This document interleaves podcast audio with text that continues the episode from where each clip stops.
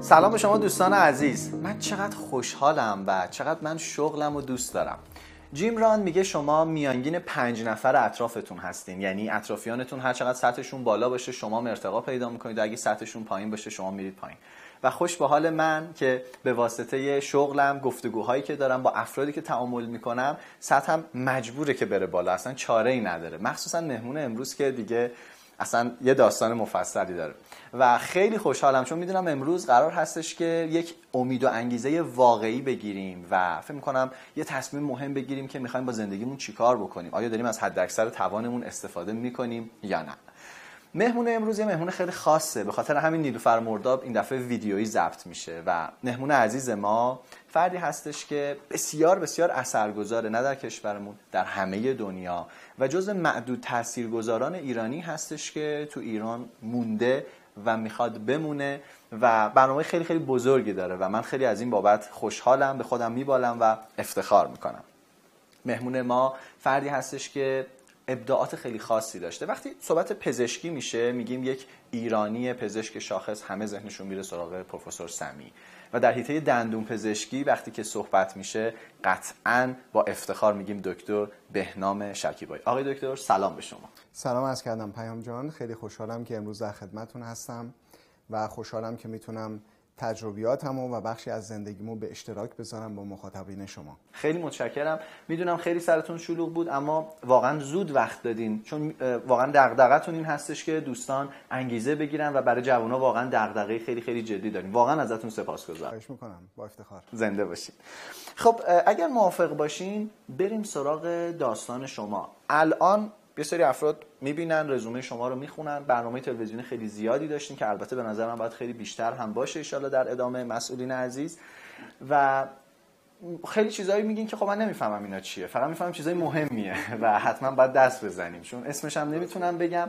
یه لحظه از الانتون بگین و بعد برگردیم عقب. ببینیم که اصلا داستان از کجا شروع شده.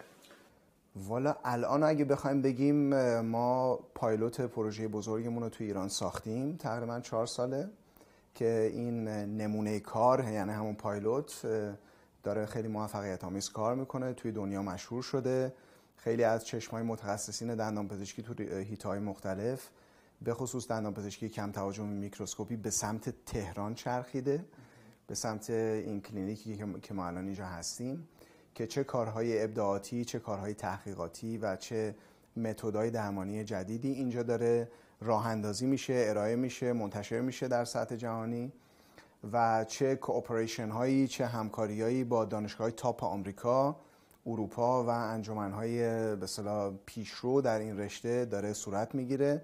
اونم با کشور ما ایران که قاعدتا متاسفانه دندان پزشکی کشورمون توی 50 60 سال اخیر بیشتر مصرف کننده متدولوژی های جدید بوده توی دنیا تا ارائه دهنده متدولوژی های جدید اینه که این طرز فکر رشته ما رو توی دنیا داره تغییر میده که کشورهایی مثل ایران هم باید جدی گرفته بشن و باید بهشون احترام گذاشته بشه و این خیلی باعث خوشحالی منه. البته ما یه پروژه بزرگ داریم که شما کوچیک بهش اشاره کردین. پایلوت شما اینجا راه اندازی کردیم. اون پروژه بزرگ ما برنامه ریزی یک دانشکده خصوصیه. که میشه اولین دانشکده اختصاصی در زمینه دندانپزشکی کم تهاجمی و میکروسکوپی در دنیا که به این سبک هیچ جای دنیا ساخته نشده و من دارم برنامه ریزی می‌کنم. من و گروه هم داریم برنامه ریزی می‌کنیم که انشالله این کار رو حداقل حتی شده در اشل کوچیک اولیش رو توی ایران بسازیم. خیلی عالی. خیلی متشکرم از شما. من یکی از صحبتایی که می‌کنم یه کتابی دارم به نام از شنبه راجع به تنبلیه که همش میگیم از شنبه. یکی از این از شنبه های ما همیشه دندون پزشکیه و اینکه از شنبه می‌خوام یه وقتی بگیریم و بریم و مثلا دکتر گفته 6 ماه دیگه بیا ولی الان 6 سال شده یعنی اصلا یه داستان مفصلیه. و فکر می‌کنم یکی از دلایلی که افراد خیلی سخت میرن سمت این داستان اینه که خب یه کار خیلی تهاجمیه و خیلی وحشتناک. ولی چیزی که من دارم می‌بینم و ویدیوهایی که از شما دیدم این هستش که خب این علم رو دارید در حقیقت پخش می‌کنید گسترش میدیم که کمتر تهاجمی باشه. درسته؟ همینطوره. ببینین علم پزشکی عموما داره به سمت درمانهای کم تهاجمی پیش میره. چند دلیلم داره. شما مثلا اگه تصور کنین سی سال پیش جراحی مغز چطور بود؟ حالا شاید این چند تا جمله رو بگم یه مقدار خوشایند نباشه برای دوستان. ولی خب اون موقع مثلا کاسه سر رو برمی داشتن که بتونن یه تومور مغزی رو جراحی کنن. اون با دو تا دست می‌رفتن توی بافت مغز بیمار. خب؟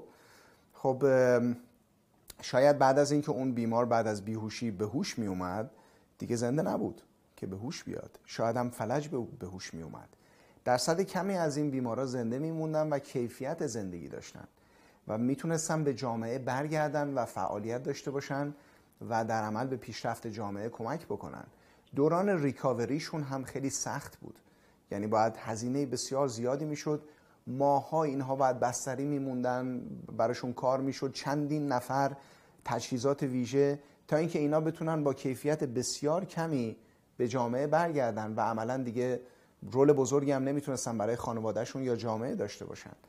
اینه که طرز تفکر رفت به سمت درمانهای کم تهاجمی هم از لحاظ انسانیت که ما کمتر صدمه بزنیم به بدن بیمار به روح و روان بیمار به خانواده ها و هم اینکه اجتماع بتونه از این افراد به صورت مثبتی دوباره استفاده بکنه و بتونه با آغوش باز اینا رو در بر بگیره و اینا بتونن فعالیت بکنن. پس اگه بخوایم ساده سازی کنیم میگیم کم تهاجمی و روش های تهاجمی اینطوری یعنی تهاجمی پدر بیمار رو در میاره کم تهاجمی اینطوری نیست. این تعبیر ساده ای هستش که من که تخصصی ندارم راحت متوجهم. درسته؟ بله همینطوره. اگه بخوایم مخففش بکنیم یا مختصرش بکنیم می‌تونیم بگیم که درمان کم تهاجمی کمتر درد به وجود میارن کمتر خونریزی کمتر تورم کمتر کبودی کمتر عدم تحرک یا مثلا چون ما, ما وقتی راه میریم خب این ارتوپدیه ولی فک کار ماست.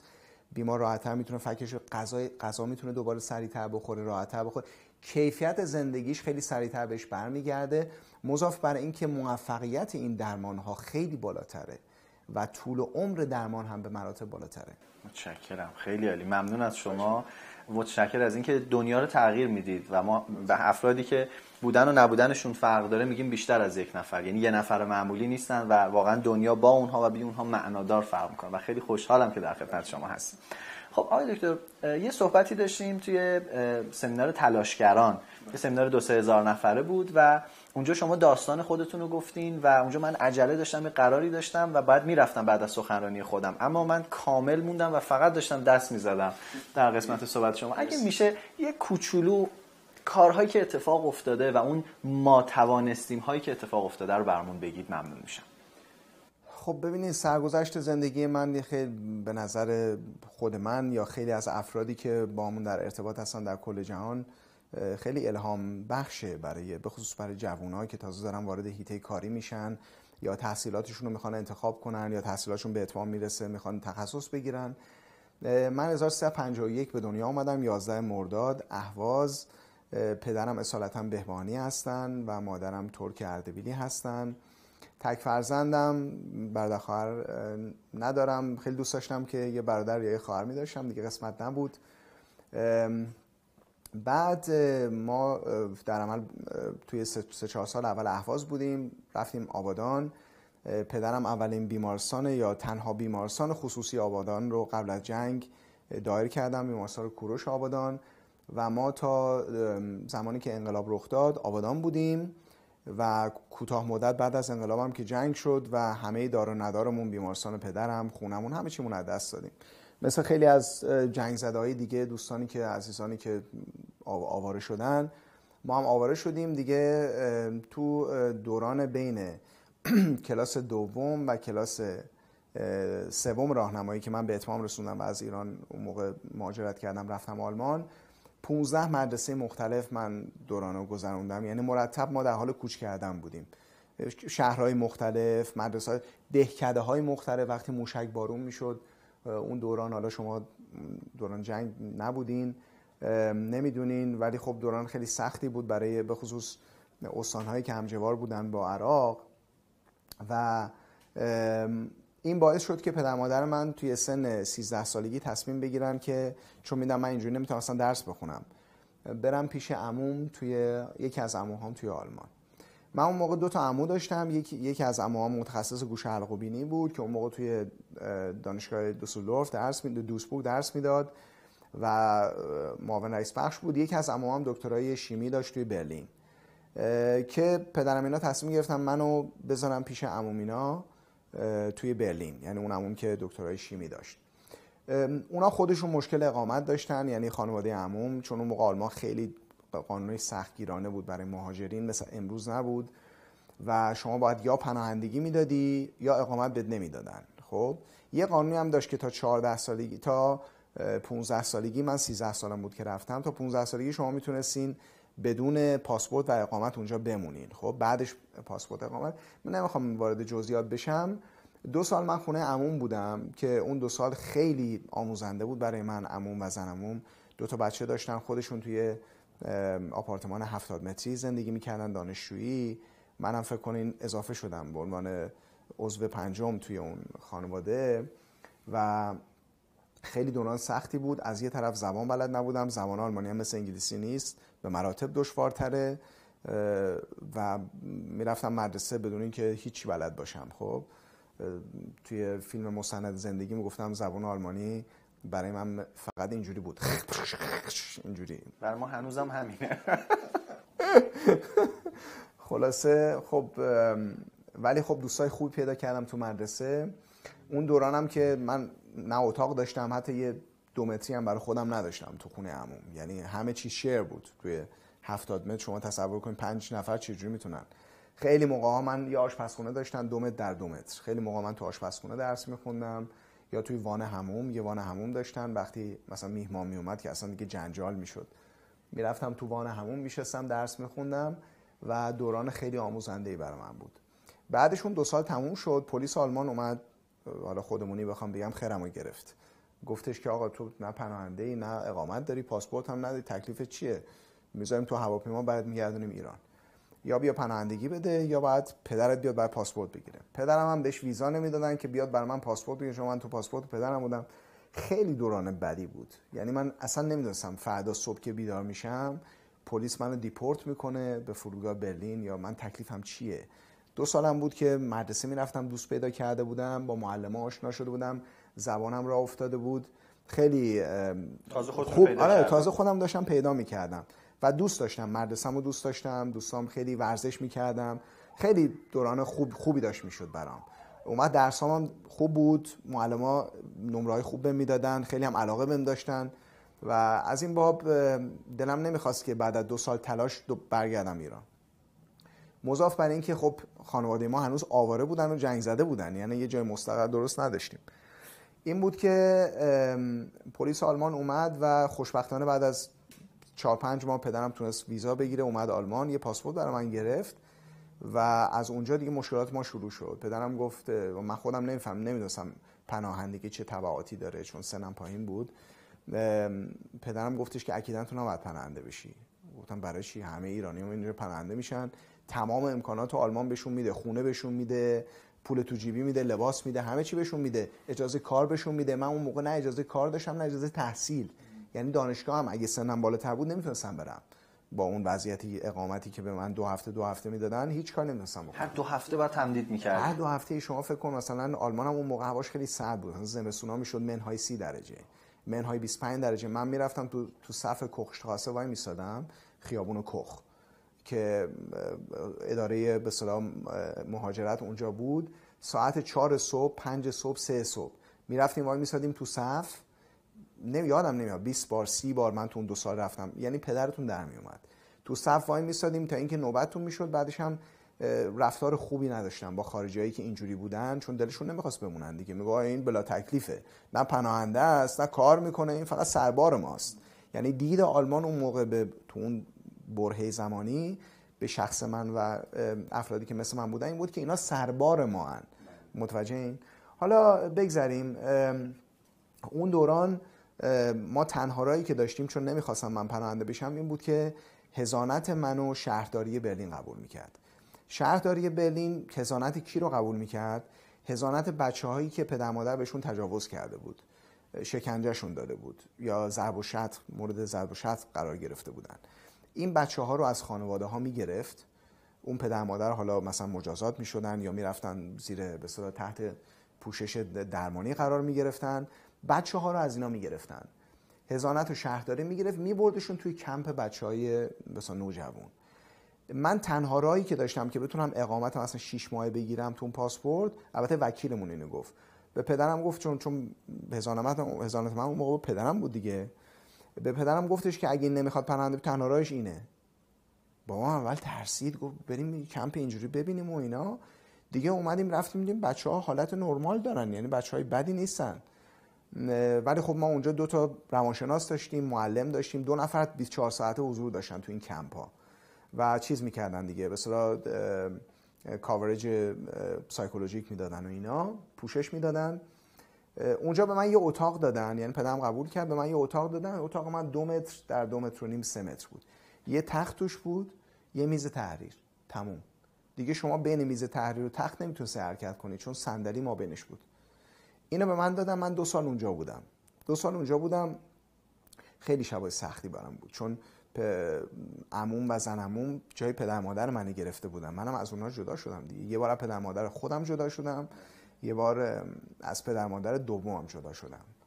و رفتم تو اون کم دیگه با این بچه ها بودم. خب این بچه ها خیلی مشکلات روی روانی داشتن. در دید اول می‌گفتی نرمالند خب؟ ولی وقتی باشون شب و روز زندگی می‌کردی متوجه می‌شدی که اینا چه صدماتی دیدن. اینا به حال ابیوز شده بودن دیگه که اونجا بودن. چه صدماتی دیدن. و من اونجا یاد گرفتم چون من وقتی از ایران رفتم آلمان میگه بچه لوس نونور بودم. شما فکر کن تک فرزند پدر من تنها بیمارستان خصوصی شهر در اختیارش بود. تمام افرادی که ما باشون رفت آمد داشتیم سران شهر و استان بودن. متوجهی؟ همه پولدار مرفه اصلا دغدغه نبود. من رفتم اونجا یهو بی پول سرما تاریکی حالا یه سوالی هم فکر کنم شما درباره زندگی در خارج از کشور من نمی‌خوام کسی رو بترسونم. من می‌خوام واقعیت هایی که من باش مواجه بودم و چون خیلی از خارج از ایرانی ها که میرن خارج از کشور دپرس میشن. بیماری می‌گیرن اصلا مسیر زندگیشون به یه جایی میره که نمی‌خواستن یا فکرش نمی‌کردن. خب؟ خیلی هم موفق میشن. یعنی باید پی این مسائل به تنشون بمالن می‌تونن موفق بشن. حالا بگذریم. ما اومدیم و توی این کم دو سال بودیم بعدش یه اتاق بزرگتر به من دادن. خلاصش می‌کنم براتون تحت این شرایط من دیپلم آلمانی رو گرفتم. یعنی پنج سال بعد پنج سال 6 سال بعد چون آلمان 13 سال مدرسه داره. به جای اینجا 12 سال اونجا 13 سال. من دیپلم آلمانی رو گرفتم تو همون کمپ بچه های بی سرپرست زندگی می‌کردم. و تا اون موقع اقامت هم موقت بود. اقامت دائم به من نمی‌دادن. یعنی باید هم شیش ماهی سال یک بار بعد می‌رفتم تمدید می‌کردم. و دیپلمم دیپلم ممتازی شد توی مدرسه بهترین دیپلم سال شد. بر مبنای اون دیپلم من درخواست کردم برای پزشکی یا دندان پزشکی که برم دانشگاه. اون زمان یادمه که خب پدر و عموهای من اصرار داشتن که من برلین بمونم چون دیگه تو برلین جا افتاده بودم. در ضمن من از 16 سالگی کار کردم چون پول نداشتم پول کم داشتم. و پدرم هم اون موقع دیابتشون عود کرده بود دیگه بیمار شده بودن نمی‌تونستن کار کنن. به زور می‌تونستن داستان بچرخونن. قیمت یورو هم یورو نبود اون موقع مارک بود. قیمت مارک هم رفته بود بالا تصاعدی و خیلی برشون سخت بود. در نتیجه من 16 سالگی به خاطر اینکه بتونم مثلا یه دو چرخه برای خودم بخرم یا لباس بهتری بخرم اینها می‌رفتم کار می‌کردم. و یه چیزی هم که خیلی مهمه حالا صرفا سمبولیک نیست. من هیچ وقت اهل دیسکوتک و مشروب و نمی‌دونم مواد مخدر و سیگار و اینا نبودم. خب؟ چرا؟ چون اینا رو توی مشکلات پدرم و خانواده و اینا دیده بودم. در نتیجه تنفر داشتم. یا حالت اورژن داشتم نسبت به این مسائل. خب این ممکنه برای خیلی نباشه. ممکن تمایل پیدا کنم با دوستا برم بیرون. من اصلا تا امروز هم همینطوره. از مواد مخدر و مشروب و اینا بدم میاد. و اهل شب نشین و اینا هم نیستم. یکی از دلایلی هم که تونستم تو زندگیم اینقدر از وقتم خوب استفاده کنم همین بوده که حالا بعدم بهش می‌رسیم. خلاصه شما 16 سالگی کار می‌کردین؟ چی کار می‌کردین؟ 16 سالگی کار مختلف من انجام دادم. من تو رستوران کار کردم یعنی حالت گارسون بودم تو رستوران بعدش معلم خصوصی بودم برای بچه های دبستان و دبیرستان. تو فروشگاه کار می‌کردم. فروشنده بود. فروشنده بودم آره. تو فروشگاه کار کردم بعدش به توی کارخونه زیمنس و آیگه کار کردم بسته بندی می‌کردم کار مختلف هم. همه کارهای سطح پایین. کارهای خیلی سطح پایین. که اون بهنام شکیبایی که اونجا تو ایران دفتر دستکی داشتن و زندگی خوبی داشتن هیچ ربطی نداشت به اون کارهایی که اینجا انجام. اصلا اصلا. البته می‌دونین قبول کردن این مشاغل برای من اگر توی اون کمپ بچه های بی سرپرست نمی بودم خیلی سختتر می‌شد. یعنی خونه عموم بودم و می‌خواستم برم بیرون کار کنم چون باز اونا هم خیلی بهم احترام میذاشتن. بالاخره هر چی داشتیم ما هم تقسیم می‌کردیم و اینا. ولی وقتی رفتم اونجا دیدم زندگی چقدر سخته. وقتی می‌رفتم کار می‌کردم یه پولی دست خودم میومد و سر کارم بهم احترام میذاشتن. بالاخره شما می‌دونید که تو آلمان فرقی نداره چه شغلی داشته باشین. شما کارگر رفتگر تو خیابون همون احترامی رو داره که چه می‌دونم یه کارمند داره یا یه معلم داره همه احترام دارن. می‌دونین؟ حالا به موضوع احترام و صداقت و اینها می‌رسیم که چقدر تو زندگی تاثیر گذاره و هیچ ربطی هم نداره به سرمایه اولیه شروع کار یا نمی‌دونم رتبه علمی یا هوش یا مثلا ضریب هوشی. شما به خاطر اینکه برای اینکه صداقت داشته باشین تعهد داشته باشین و احترام بذارین هیچ چیزی نیاز نذارین این این ستا به نظرم از سرمایه که از سرمایه‌ای که بهتون میدم برای شروع کار به مراتب مهمتره. حالا به این مسائل می‌رسیم که تا امروز هم من دارم هر روز تاییدیه‌اش رو می‌گیرم. خب.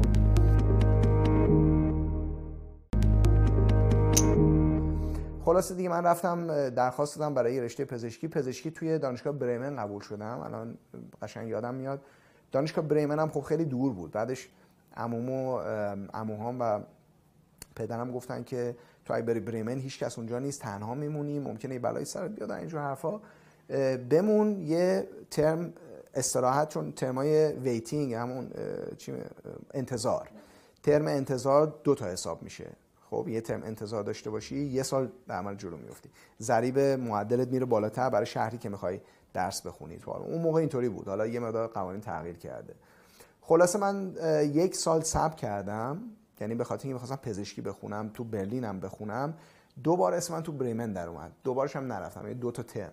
خب تو این یک سال رفتم توی شرکت بیمه کار کردم. بیمه یه بخشی بود از بیمه تامین اجتماعی آلمان. باز اونجا هم خیلی چیزا یاد گرفتم و اینها. سیستم اداری آلمان رو بیشتر یاد گرفتم.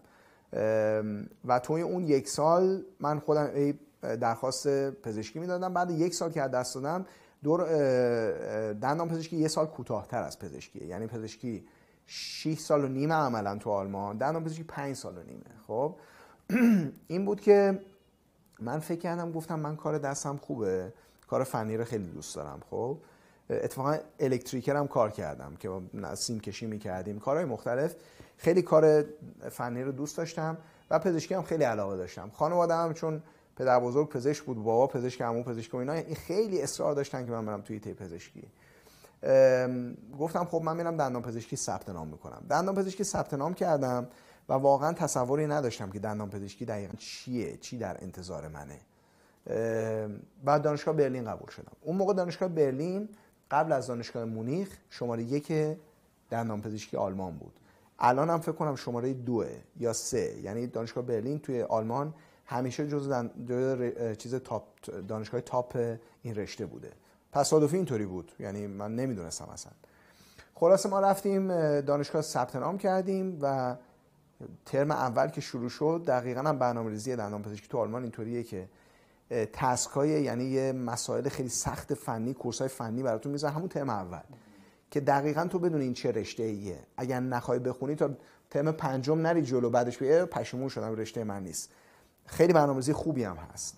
دو تا رشته دو تا course Propädeutik دارن که همون ترم اوله که پدر دانشجو در میارن. ما یادمونه 90 تا دانشجو بودیم از 90 تا تو همون ترم اول 20 تاشون رفتن. تحصیل تهاجمیه. دقیقا همون تهاجم اول رو رود اعمال می‌کنن که تکلیفت مشخص بشه.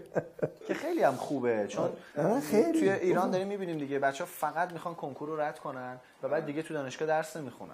همینطوره. و یه جوری من دانشگاه بالاخره پاس می‌کنه بله دقیقا میگن خب ما نمره رو می‌گیریم تمام میشه میره دیگه. حالا آلمان درست برعکس این سیستم ایرانه. یعنی شما وارد دانشگاه میشی تازه مسائل شروع میشه. چون اونجا کنکور نداره. شما بر مبنای معدل نهایی مدرسه البته معدل نهایی مدرسه هم یه امتحان نیست. سه سال رو حساب می‌کنن. معدل سه سالتو می‌گیرن. که باز به نظر من خیلی سیستم خوبیه. این مجبور می‌کنه دانش آموزو که سه سال خوب درس بخونه سه سال خوب رفتار درستی داشته باشه. خب کردار درستی داشته باشه. نه فقط برای 6 ماه. می‌دونید؟ این مبناش اینطوریه. اون وقت ما ترم اول که شروع کردیم گفتم هفتاد نفر بودیم. پنج سال و نیم که تموم شد فارغ و تحصیل شدیم. دوره رگولار که اونایی که عقب نیفتادن که بعد از پنج سال و نیم تونستن تموم کنن 15 نفر بودن. 90 نفر 15 نفر. خب اینجا فکر کنم برعکس درست. دو تا نفر اضافه میشه.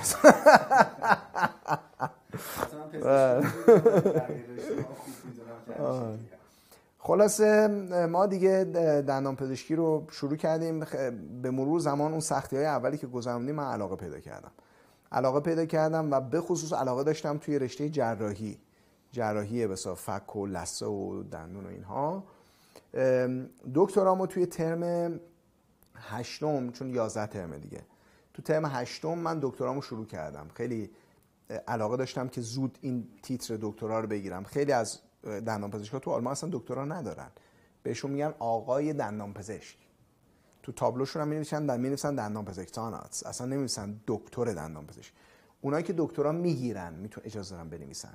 اینجا نه. اینجا تو ایران اتوماتیک همه دکترای حرفه‌ای می‌گیرن. خب؟ اجازه هم برسن دکتر. ولی اونجا اینطوری نیست. باید بری تحقیق کنی. یه سال دو سال اضافه برای تیتر دکترات کار کنی.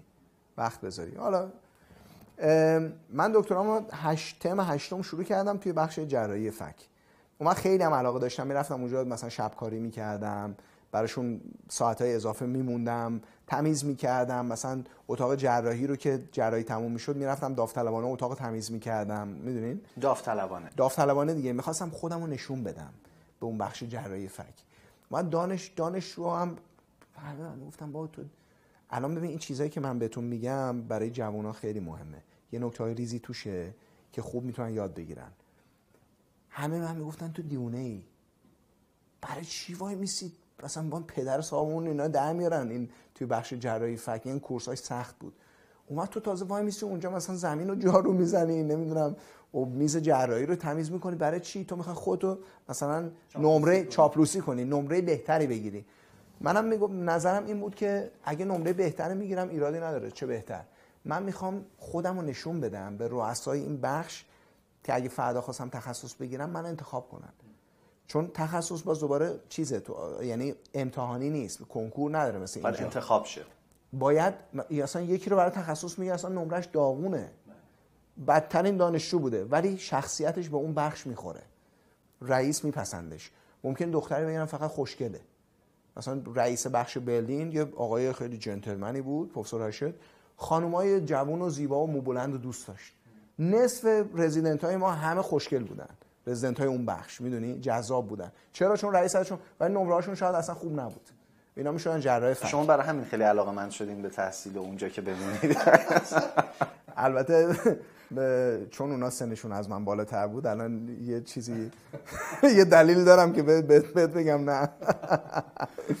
آره خب ولی خیلی جدا اینطوری بود که بچه های پسرها خیلی دوست داشتن بیان تو بخش جراحی چون همه رزیدنت ها خانم های خوشگل بودن. آره این داستان اینطوری بود. منم الان می‌بینم یه علاقه داره در من شکل می‌گیره.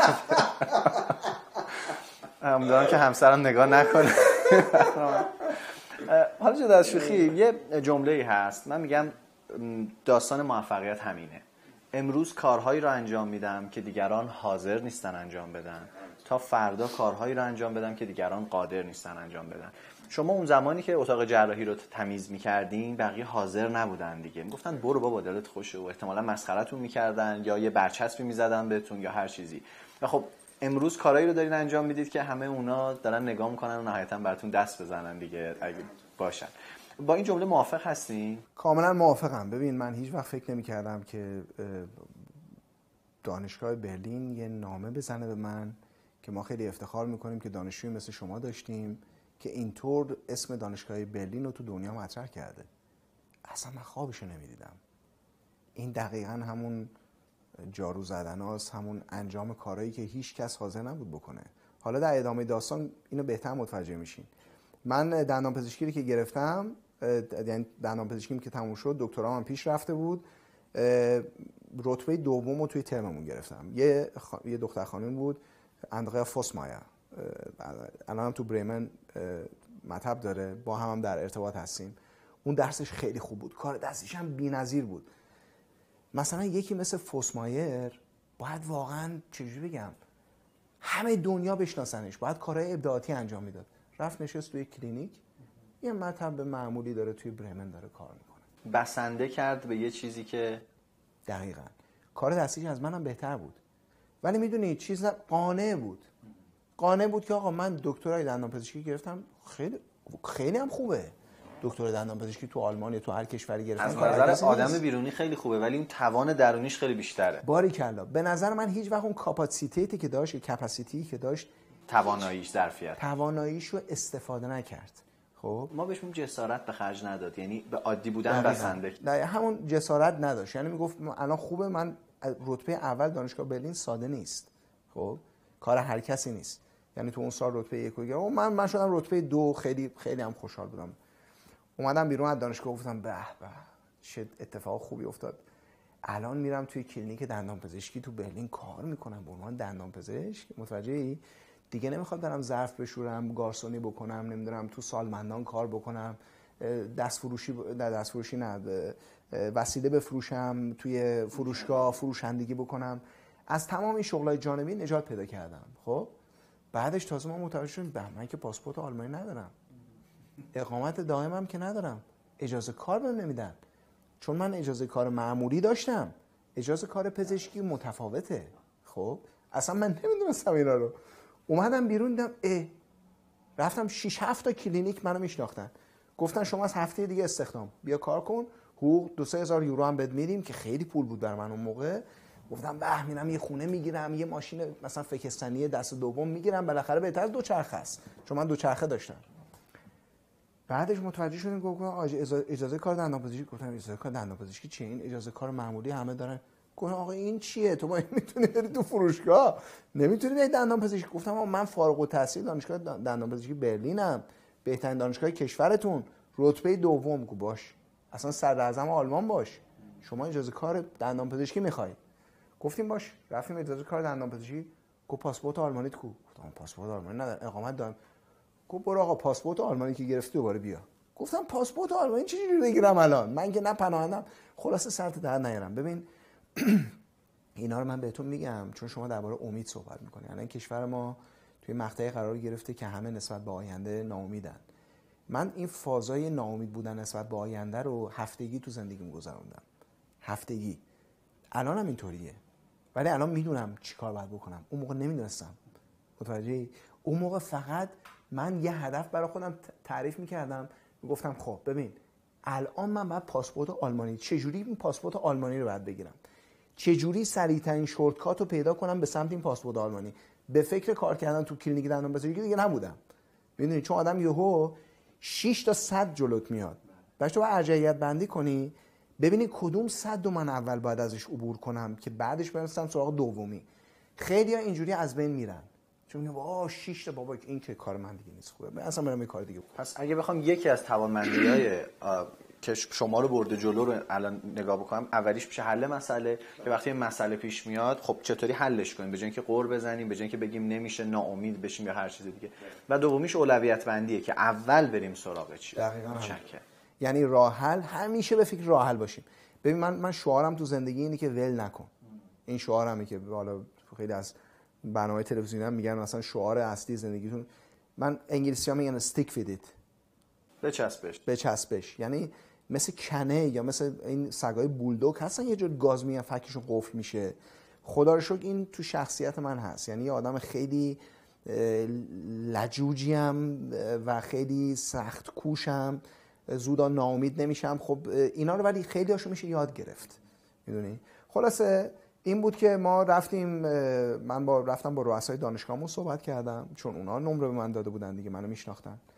گفتم آقا این چه مدرکیه که شما دانشگاه برلین صادر کرده؟ من نمی‌تونم باش کار کنم. الان خارجیایی هستن که از مثلا روسیه میان یک کلمه آلمانی بلد نیستم من اینجا مدرسه رفتم. خب؟ ده سال دارم تو این شهر زندگی می‌کنم. زبانم پرفکته. از روسیه مثلا آلمانیایی که 8 70 سال پیش زمان جنگ جهانی دوم استالین برده بود اینا رو اینا برمیگشتن از روسیه. خب؟ برمیگشتن آقا یک کلمه آلمانی بلد نبودن سریع بهشون اجازه کار پزشکی چی چی چی چی. همه چی می‌دادن می‌رفتن کلینیک مطب می‌زدن هیچ هم بلد نبودن. اون وقت من ببین راه حل اینه که تو بری پیداش کنی. من رفتم با اینا صحبت کردم رپورت گرفتم. گفتم ببین مثلا 50 تا دندان پزشک اجازه کار دندان پزشکی گرفتن شهر برلین اصلا آلمانی بلد نیستن. چرا اینا اجازه کار گرفتن؟ خودشون نمی‌دونستن. گفت مگه میشه آلمانی بلد نباشن؟ گفتم آره این فیلمشه بیا نگاه کن. من باش مصاحبه کردم مصاحبه علمی. من تو دانشگاه خودتونم از بچه های خودتونم. خب به من اجازه کار نمیدین. یکی اصلا تو آلمان یه روز زندگی نکرده.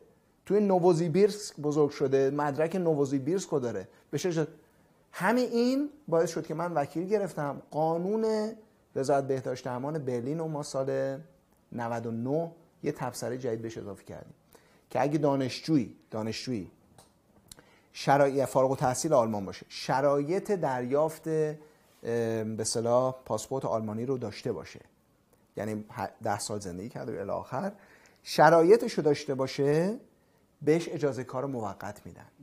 این تبصره رو ما توی وزارت بهداشت درمان یعنی این کار من بود. یه سال من دنبالش دویدم. پول وکیل فلان می‌رفتم کار می‌کردم می‌دادم پول وکیل. اینو ما تغییر دادیم و خب این موفقیت خیلی بزرگی بود. بخشید من یه لحظه می‌خوام اینجا یه چیزی رو شفاف کنم. الان یکی نشسته تو خونش اینجوری لم داده داره نگاه می‌کنه صحبت های شما رو. بگه خب تو آلمان بوده دیگه تو آلمان شما میرید مثلا می‌تونید قانون رو عوض کنید. ما اینجا مثلا فلان. ولی یه چیزای ریزی گفتیم من می‌خوام دوباره تاکید کنم. یک سال دنبالش دویدین هر چی پول دروردین دادیم به وکیل. درسته؟ یعنی هر چی نه ولی یعنی یه قسمت یعنی هر چی که می‌خواستم پسنداز کنم کل پسندازمو دادم به وکیل.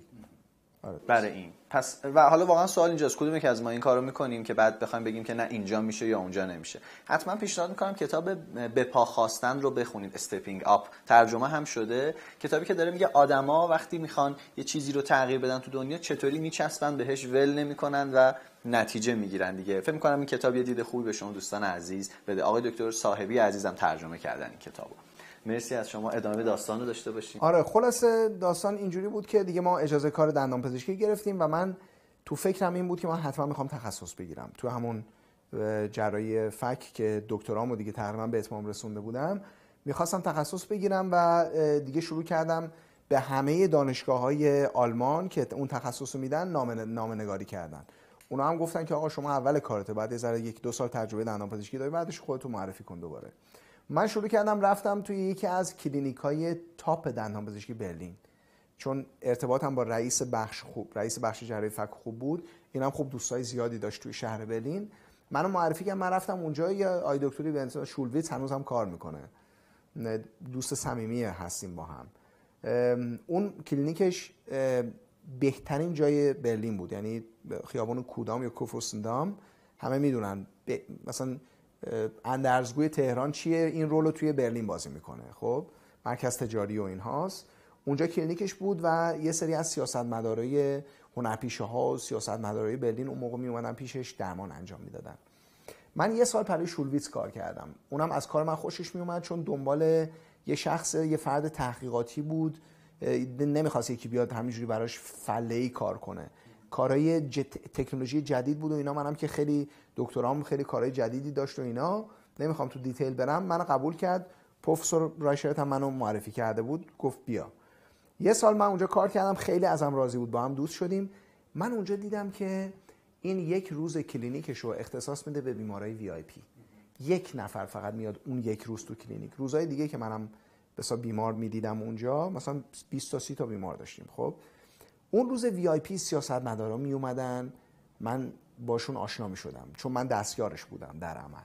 هنرپیشه ها می اومدن دیدم چقدر جو کاری خوبیه چون وقت می‌تونی بذاری در آرامش می‌تونی کار کنی بهترین متریال رو می‌تونی استفاده کنی بهترین کیفیت و بیمار قدر کارتو می‌دونه.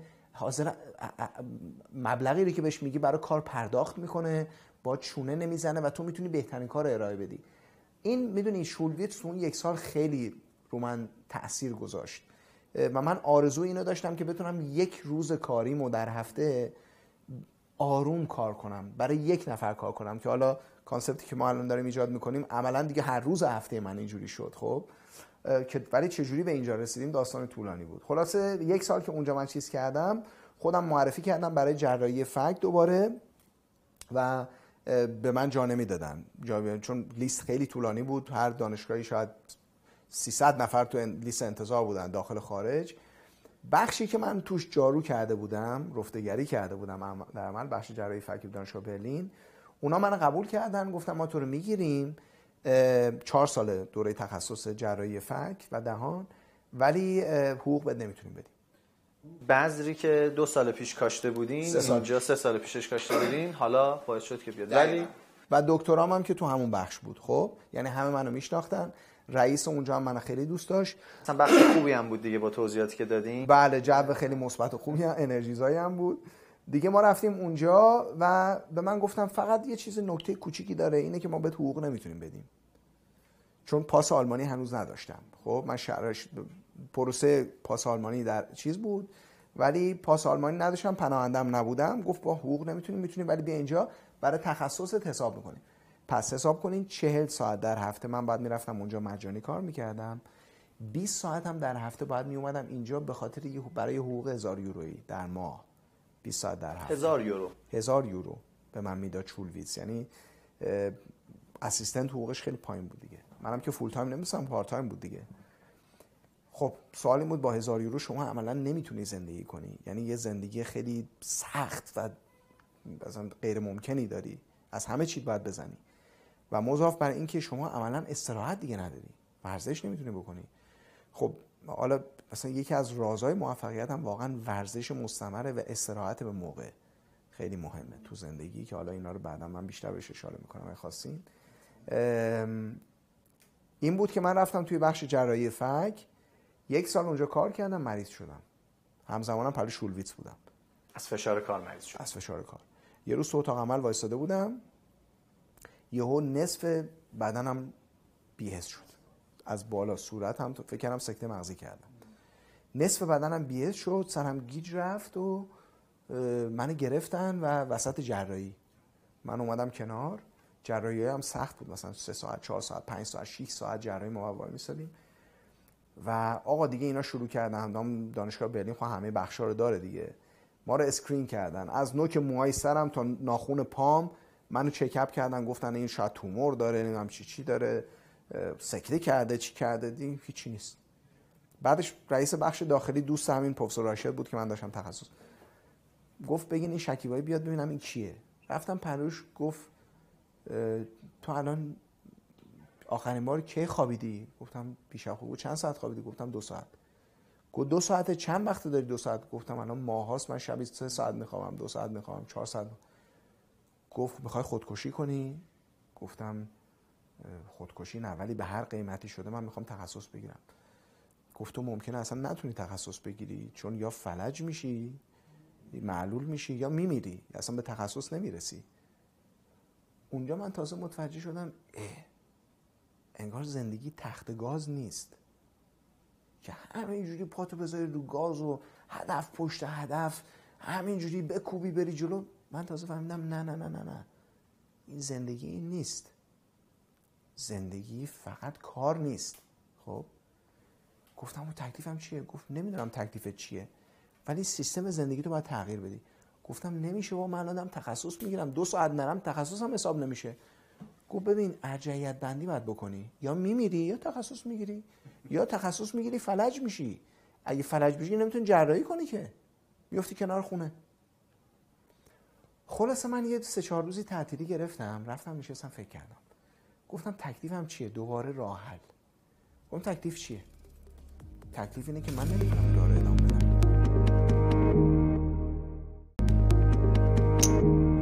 دوباره نشستم اپلی... اپلیکیشن نوشتن درخواست کار توی دانشگاه دیگه. اون موقع یه سال من تجربه کاری داشتم.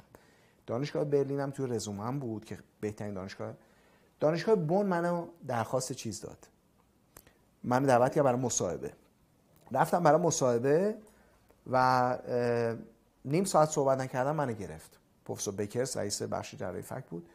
گفت عالیه من می‌گیرم حقوق کامل بهت میدم. البته بون توی یه استان دیگه بود. یعنی اونجا می‌تونستم حقوق بگیرم. برلین می‌دونی که آلمان فدراله. هر جا قانون خودش هر جا کشور بر مستقل برای خودشه خب؟ قانون خودشو داره. اونجا گفتش که ما بهتون چیز میدیم و شما می‌تونید بیای. اون وقت این بیمارستان بیمارستان زیگنه که زیر پوشش دانشگاه بونه و یه بیمارستان 1500 تحت خوابی یه بخش جراحی فک داشت 45 50 تحت خواب داشت. یا آمبولانس خیلی بزرگ حجم بیمار بالا خلاصه. ما گفتیم باش رفتیم اونجا دیدیم مثلا شما از شهر برلین دو میلیون نفری میری توی دهکده هفتاد نفری. البته اسم شهره هفتاد هزار نفری. اسم شهره ولی در عمل در کنار برلین که بزرگترین شهر آلمانه دهکده است دیگه.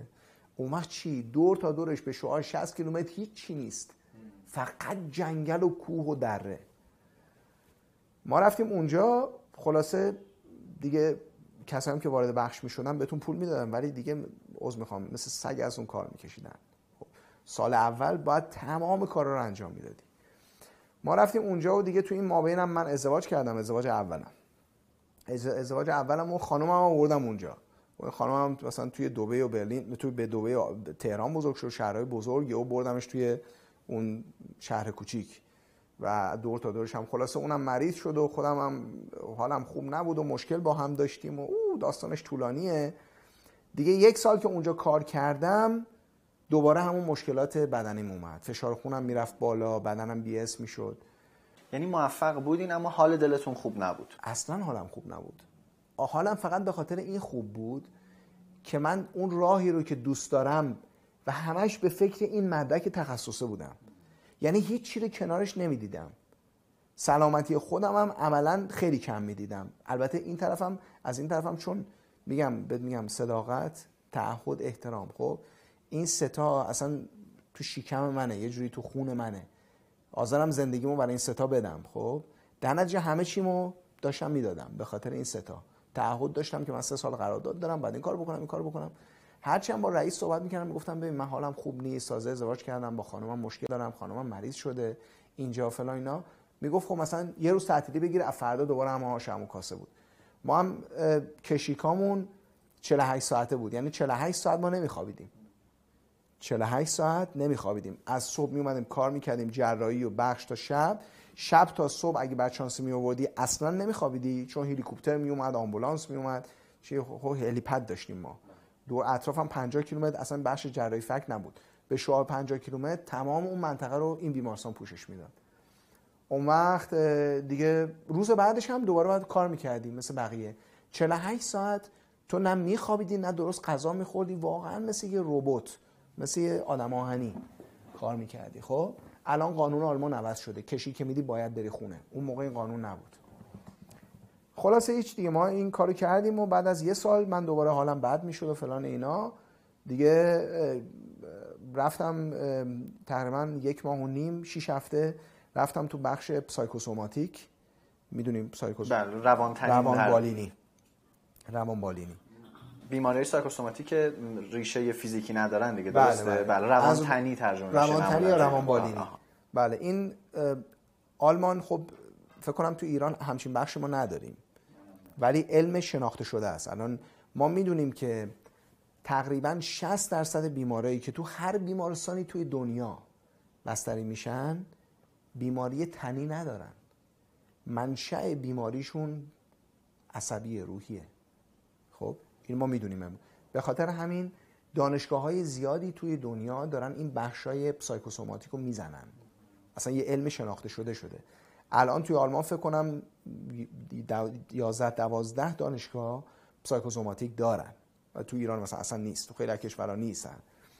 من رفتم و 6 هفته اونجا بستری شدم.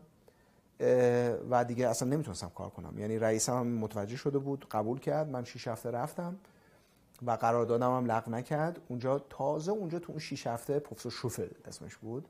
پروفسور شوفل و همکاراشون خیلی به من کمک کردن. من تازه اونجا فهمیدم که بدن انسان چجوری کار می‌کنه.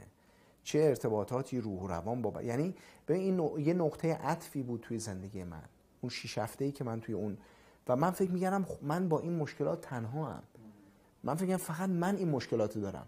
وقتی رفتم اونجا چون نزدیک فرانکفورت بود می‌دونی که فرانکفورت مرکز بورس و بانکی آلمانه. شاید اروپا باشه. نهایت تنش و استرس و آره کار و اومد پولدارای آلمان هم حتی اروپا اونجا جمع شدن. من رفتم اونجا دیدم به منیجر مرسدس بنز اونجا بستریه. منیجر دویچه بانک اونجا بستریه. نمی‌دونم معاون رئیس فرودگاه فرانکفورت اونجا بستریه. اینا رو که دیدم تازه اه من تنها نیستم. چه افراد بزرگی که مثلا ده هزار نفر زیر دستش کار می‌کنن. مسئولیت ده هزار نفر به دوششه این اونجا بستریه. متوجهی؟ دیدم که چه جالب پس این بیماری به همه سرایت می‌کنه. فقط برای من نیست همه این خیلی به من امید داد. متوجهی؟ بعدش من رفتم تو بطن کار این چون ما گروهی هم درمان داشتیم. این منیجرهای گردن کلوف میموندن و من اون موقع مثلا سی و دو سالم بود سی و یک سالم بود. اینا مثلا 60 سالشون بود. من با خیلی باشون حرف می‌زدم. تو این 6 هفته باشون دوست شدم صحبت می‌کردم. اونا هم می‌دونستم من دکترم خیلی بهم احترام میذاشتن و اینا. بعدش گفتم بابا اصلا این کار ماست. ما سال یه بار میام 6 هفته میخوابیم. مثل مثلا هتل. خیلی بهمون کمک می‌کنه. ریشارژمون می‌کنه میریم دوباره سر کار درست کار اونجا کمک می‌کردن یه خورده بیشتر با بدن و ذهنتون بله تصل بشین. خودتون رو بفهمین. و چجوری خودتون رو آروم کنین. چجوری اصلا ورز... چه نوع ورزشی براتون خوبه؟ چه غذایی براتون خوبه؟ چه غذایی بهتون نمیسه آلرژی داری؟ چه آلرژی داری؟ اومد تمام بدن تو خون تو می‌گرفتن چک می‌کردن. مسائل پیچیده. من اینجا اگه اجازه یه نکته بگم. الان ما حالا اون زمان که شما شاید اینستاگرامی وجود نداشت اونجا بله، ولی الان همه تو اینستاگرام و همه دارن لحظه های ناب بقیه رو می‌بینن. دقیقا. ولی اون لحظه ای که شخص حالا به تعبیر خودمون تو بیمارستان سایکوسوماتیک هست و که کسی تو اینستاگرام نمی‌ذاره. بنابراین حالمون خیلی بدتره و فکر می‌کنیم فقط مثلا من اینطوریم من انقدر بدبختم من این مشکلات دارم. ولی یادتون باشه دوستان هیچ تو اینستاگرام مشکلاتشو نمی‌ذاره. و این درس رو بعد الان اینجا بگیریم دیگه از آقای دکتر که خیلی وقتا وقتی می‌بینیم خیلی این مشکل رو دارن آروم میشیم امید می‌گیریم و میریم سراغ گام بعد متشکرم از دقیقا همینطوره. یکی از دلایلی هم که حالا اون سخنرانی ها کورس من توی دنیا خیلی پر میشه اینه که من کامپلیکیشن های درمان رو نشون میدم. حالا ما مثلا اینجا خیلی کم تهاجمی با بالاترین استاندارد جهان بهترین قطعات و مواد فلان. یه بیمارم در روز مثلا بیشتر نداریم. حالا شما فکر کن چقدر کار با این حال ما complication داریم. من این complication ها رو نشون میدم. خیلی از سخنرانای top level دنیا اصلا complication نشون نمیدن. همون صحبتی که شما کردین بهش اشاره کردین کاملا درست هم هست. همیشه case های موفقیت آمیز زیبای عالی رو نشون میدن. نمیگن اونی که خراب شد چیکار کردی؟ و این یکی از رازهای موفقیت اینه همون سه تا دیگه دومیش صداقت بود دیگه. بله دقیقاً. دوستان کامپلیکیشن منظور که اعتراضات یا مثلا مشکلات, مشکلات درمانی. درمانی. که وجود داره من مثلا نتیجه رو نگرفتم درسته؟ بله. یا جراحی به هدفش نرسیده خراب شده. این خیلی کم اتفاق ولی اتفاق میفته. شما اون لحظه هم باید بتونی درمان رو مدیریت کنی. باید بتونی اون درمان رو نجات بدی خب؟ حالا اینا مسائل جانبیه. خلاصه تحت این شرایط من برگشتم دوباره تو بخش رو. چه اتفاقاتی تو اون 6 هفته افتاد؟ یه معاون رئیس بخش داشتیم با من دشمن شده بود. گفت تو 6 هفته ما رو رفتی تعطیلات و نمی‌دونم عشق و حال و اینا. ما اینجا جای تو رو پر کردیم. الان تو دیگه به جراحی نمیدیم و خب داستانه یه چیزی بود. دیگه تحت شرایطی اون آقای دکتر دیگه رفت. ولی رؤسای بخش به من اعتماد کردن. گفتن شکیبایی پسر خوبیه. خیلی اون یک سالی که اینجا بود زحمت کشید. ما تا آخر دوره تخصصش نگهش میداریم تو دانشگاه بون و واقعا تو اون دو سال من بهشون پیاف کردم. یعنی بهشون پس دادم. اون اعتمادشون رو تایید کرد برگردوندم. و خیلی الان ارتباط هنوز که هنوز ارتباط خیلی خوبی داریم با البته اونا دیگه چیز بازنشسته شدن رؤسای بخش. من تحت اون شرایط تخصصم گرفتم تخصصمی که گرفتم یک سال ما رفتیم لندن. چون من می‌خواستم زبان انگلیسیم چیز شه. باز این یه کاری که هیچ کس نمی‌کرد اون موقع. بلند بره لندن برای چی؟ مثلا خانم من چون نیمه هندی بود نیمه ایرانی بود انگلیسیش خوب بود خانم اون موقع که با هم زندگی می‌کردیم. من دلم می‌خواست انگلیسیم بهتر بشه چون می‌خواستم کارهای تحقیقاتی انجام بدم. رفتیم لندن اونجا من شروع کردم توی کلینیکی توی گتویک همون فرودگاه گتویک شاید بشن فرودگاه نزدیک ما بود. توی کلینیک اونجا شروع کردم اون کلینیکه یه آقای دکتر یونانی اصلی بود به اسم پیتر اپوستولوپولوس. اسمش یادمه؟ چاق بود. اینقدر چاق بود ولی سرمایه‌دار بود بیشتر تا دندان پزشک. مثلا 18 تا دندان پزشک استخدام کرده بود سه تا کلینیک داشت. من اونجا جراحی براش می‌کردم جراحی ایمپلنت جراحی لثه و اینا. یه میکروسکوپ خیلی قدیمی دندان پزشکی داشت به دیوار وصل بود. متخصص ریشه که میومد زیر اون میکروسکوپ یه ذره کار می‌کرد. من ازش سوال کردم گفتم این میکروسکوپ من می‌تونم برای جراحی استفاده کنم؟ گفت مگه بیکاری. گفتم نه بیکار نیستم کارم زیاده. ولی می‌خوام ببینم این چیه این میکروسکوپ؟ یعنی این کنجکاوی. خب؟ گفت استفاده کن. من که مثلا هفته پنج ساعت بیشتر نمیام اینجا. این همینجا آویزونه به دیوار. بیکار. استفاده کن. ولی چیکار می‌خوای باش بکنی؟ به درد کارتون نمی‌خوره. گفتم حالا این میکروسکوپ من مثلا جراحی ایمپلنت که می‌کردم میکروسکوپ رو کشیدم آوردم جلو توش نگاه کردم. توش نگاه کردم چیکار دارم می‌کنم؟ اون وقت همه رؤسایی که باشون کار می‌کردم تو دانشگاه مختلف می‌گفتن تو جراحی خیلی خوبه. خیلی دست خوبی داری جراحی دقیقه دستت نمیلرزه. اینجور حرفا. من فکر می‌کردم جراحیم خیلی خوبه دیگه. بعدش که زیر میکروسکوپ توی دهن نگاه کردم که دارم چیکار می‌کنم خودم وحشت کردم. چون میکروسکوپ همه چی رو بزرگ می‌کنه. ده برابر 15 برابر. وحشت کردم گفتم خدایا من چه بلایی سرم سر این مریض میارم. مثلا فکیشو دارم 3 میلی 3 سانتی متر 4 سانتی متر میشکافم. در صورتی که می‌تونم فکیشو مثلا نیم سانتی متر بشکافم. ولی چون دید ندارم اب... اون وقت دیدم که ابزار معمولی بزرگه اصلا نمی‌تونم نیم سانتی متر هم بشکافم ابزارم جواب نمیده. اصلا جلوی دیدم رو می‌گیره خب؟ بعدش به فکر این افتادم این خلاقیت هست و اینکه با خلاقیت چه کار می‌تونی بکنی؟ اینو تبدیل کنی به یه پروژه عملی خلاقیت. گفتم که خب من بیام ابزار جدید طراحی کنم. نشستم پای کامپیوتر. خانم اون موقع می‌گفت می‌گفت تو داری چیکار می‌کنی؟ گفتم دارم نقاشی می‌کنم و اینا. گفت من تو دندون پزشک نیستی جره الان داری برای چی اینا رو می‌کشی؟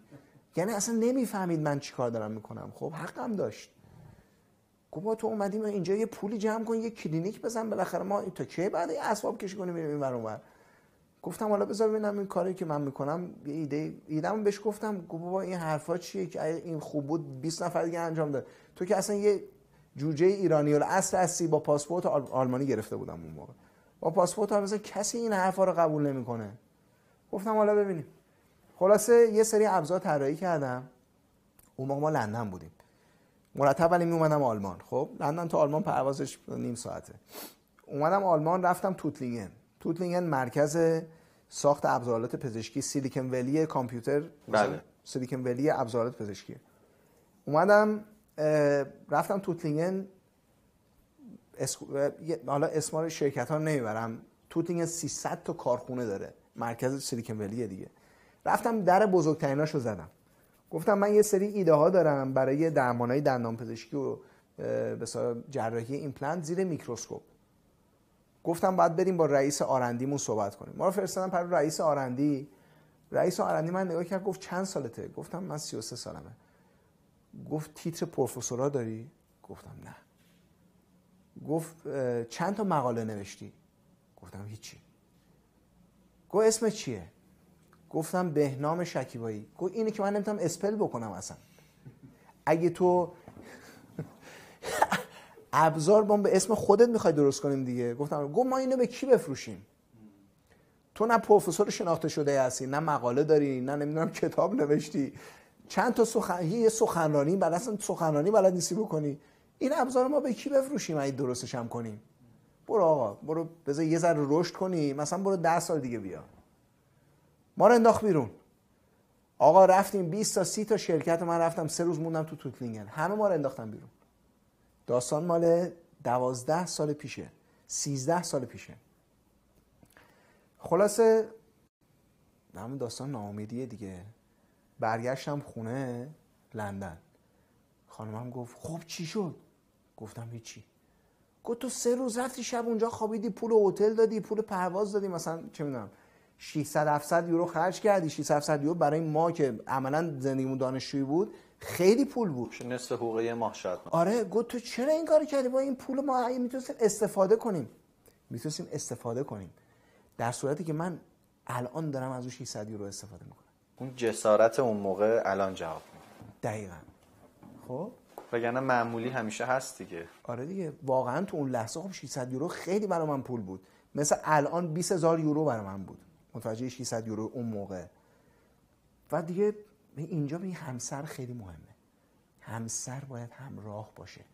اون خانمایی که حالا شاید آقایونم مثلا ممکنه یه خانومی خلاق باشه بخواد راه مثلا تجاری سازی اختراعات اینا بره. اون همسر شوهرش. ولی خب معمولا تو ایران خانوما هن. تو اروپا یا کشور دیگه ممکنه برعکس باشه. خانوما اگه می‌خوان واقعا با یه همسر زندگی کنن که یه چهره شناخته شده بین‌المللی بشه یا توی کشورشون بشه باید همراهش باشن. باید بهش امید بدن. نه اینکه اون یه ذره انرژی هم که توی سختترین حالت زندگیش داره ازش بگیرن. بگن اه بابا این چی بود؟ این 600 یورو رو می‌دادید به من من می‌رفتم مثلا چی می‌دونم یه مبل میخریدم میذاشتم تو خونم. یا می‌رفتم چی یه کار دیگه باش می‌کردم. اینا داستانه که خیلی از آدم می‌تونه یاد بگیره. خلاصه ما برگشتیم دیدیم که نه این چیز نشد. خب من واقعا اعصابم خورد بود. یه هفته در روز اصلا مغزم درست کار نمی‌کرد. می‌رفتم سر کار معمولی سر خورده شده بودم. خب؟ همینجوری که من کارم داشتم ادامه می‌دادم من مصمم شدم که این میکروسکوپ خیلی به درد کار من می‌خوره. به درد جراحی ایمپلنت و بازسازی فک می‌خوره. ولی ابزارش نیست.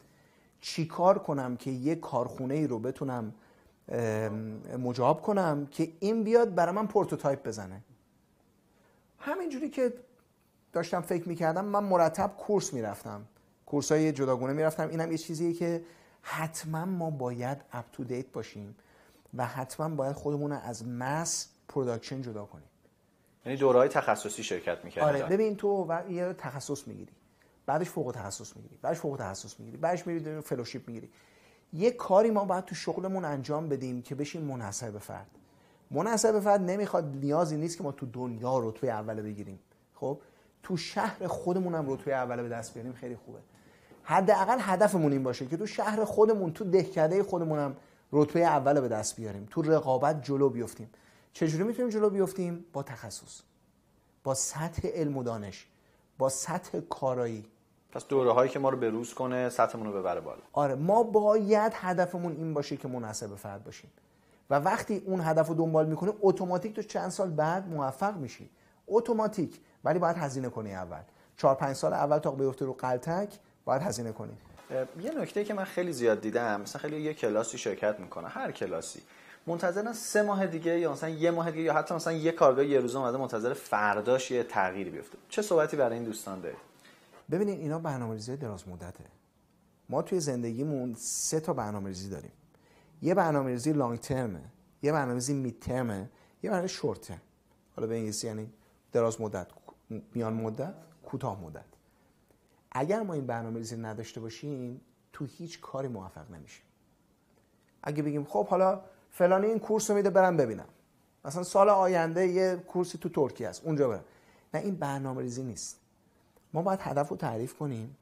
بر مبنای اون هدف بیان برنامه‌ریزی دراز مدت و میان مدت و کوتاه مدت داشته باشیم. یکی می‌بینی فقط برنامه‌ریزیش کوتاه مدته. اصلا این ترکیبه رو نداره. یکی می‌بینی فقط میان مدته. یکی فقط به دراز مدت. اونم باز دوباره درست موفق نمیشه. یعنی نمی‌رسه به اون جایی که کیف کنه. خب؟ چرا؟ چون برنامه‌ریزی کوتاه مدت موفقیت های زودرس بهت میده. بعد از هر موفقیتی تو شارژ میشی. یا ریشارژ میشی. اوکی؟ بهت لذت کوتاه مدت میده. ولی اثرش کوتاه مدته.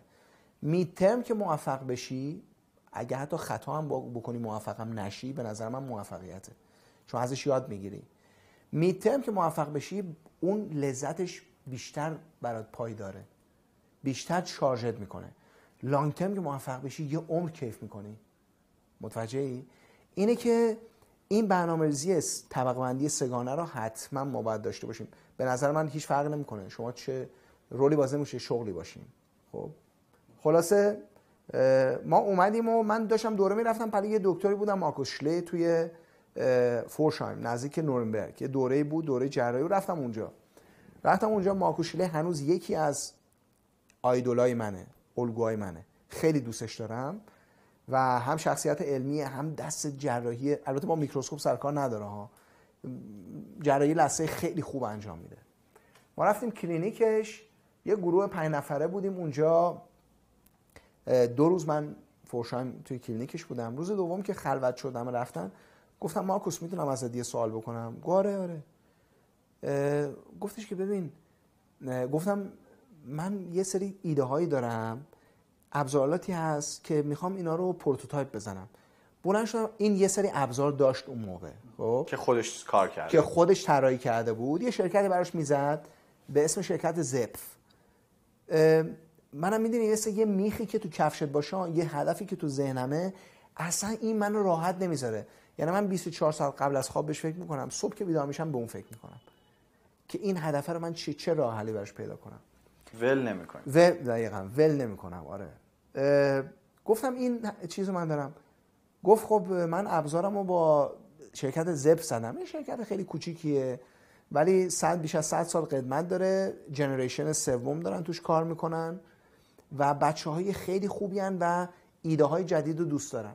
اگه بخوای من معرفیت می‌کنم. گفتم بابا حالا آمیانه بگی گفتم دمت گرم. چقدر خوب واقعا من معرفی می‌کنم. اصلا ببین مثلا مارکوس یه استاد بود. من یه شاگرد بودم. اصلا انتظار نداشتم این همون صداقت و احترام است. من اونجا احترام ازش یاد گرفتم بیشتر. چقدر این به من کوچولوی ایرانی تبار تازه وارد مارکت شده احترام گذاشت. متوجه می‌تونست بگه مثلا حسادت بخ هم حسادت هم می‌کنن. برای خودم یه شاخ درست کنم. ولش کن بابا نمی‌دونم. برو خودت بگرد. مثلا این جواب من خیلی شنیده بود. یا بگه خبرت می‌کنم. آره یا بگه من حالا بهت خبر میدم. گفتم خب دست درد نکنه چی؟ گفت همین الان زنگ می‌زنم. همین الان.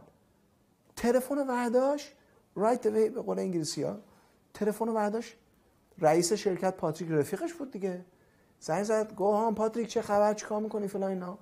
گفتش که این من یه دکتر اینجا هست جوونه یه ایده هایی داره می‌تونه فردا بیاد پیشت؟ گفت تو تاییدش می‌کنی؟ گو آره پسر خوبیه. و جرایش هم بد نیست. گفت باشه بگو بیاد. آقا ما بلند شدیم تخت گاز گرفتیم هم توتلینگر از نورنبرگ رفتیم روز بعدش هم نزدیکه. مثلا 300 200 300 کیلومتره رفتم توتلینگن کارخونه اینا و خیلی احترام بهم گذاشتن. منو بردن تو گفتم من این ایده ها رو دارم. گفت کم تهاجمی آینده دندان پزشکیه. پاتریک گفت. این نسل سومشونه. پاتریک زف گفت من همراهیت می‌کنم برات prototype می‌زنم. آقا این که به من گفت انگار دنیا رو دادن.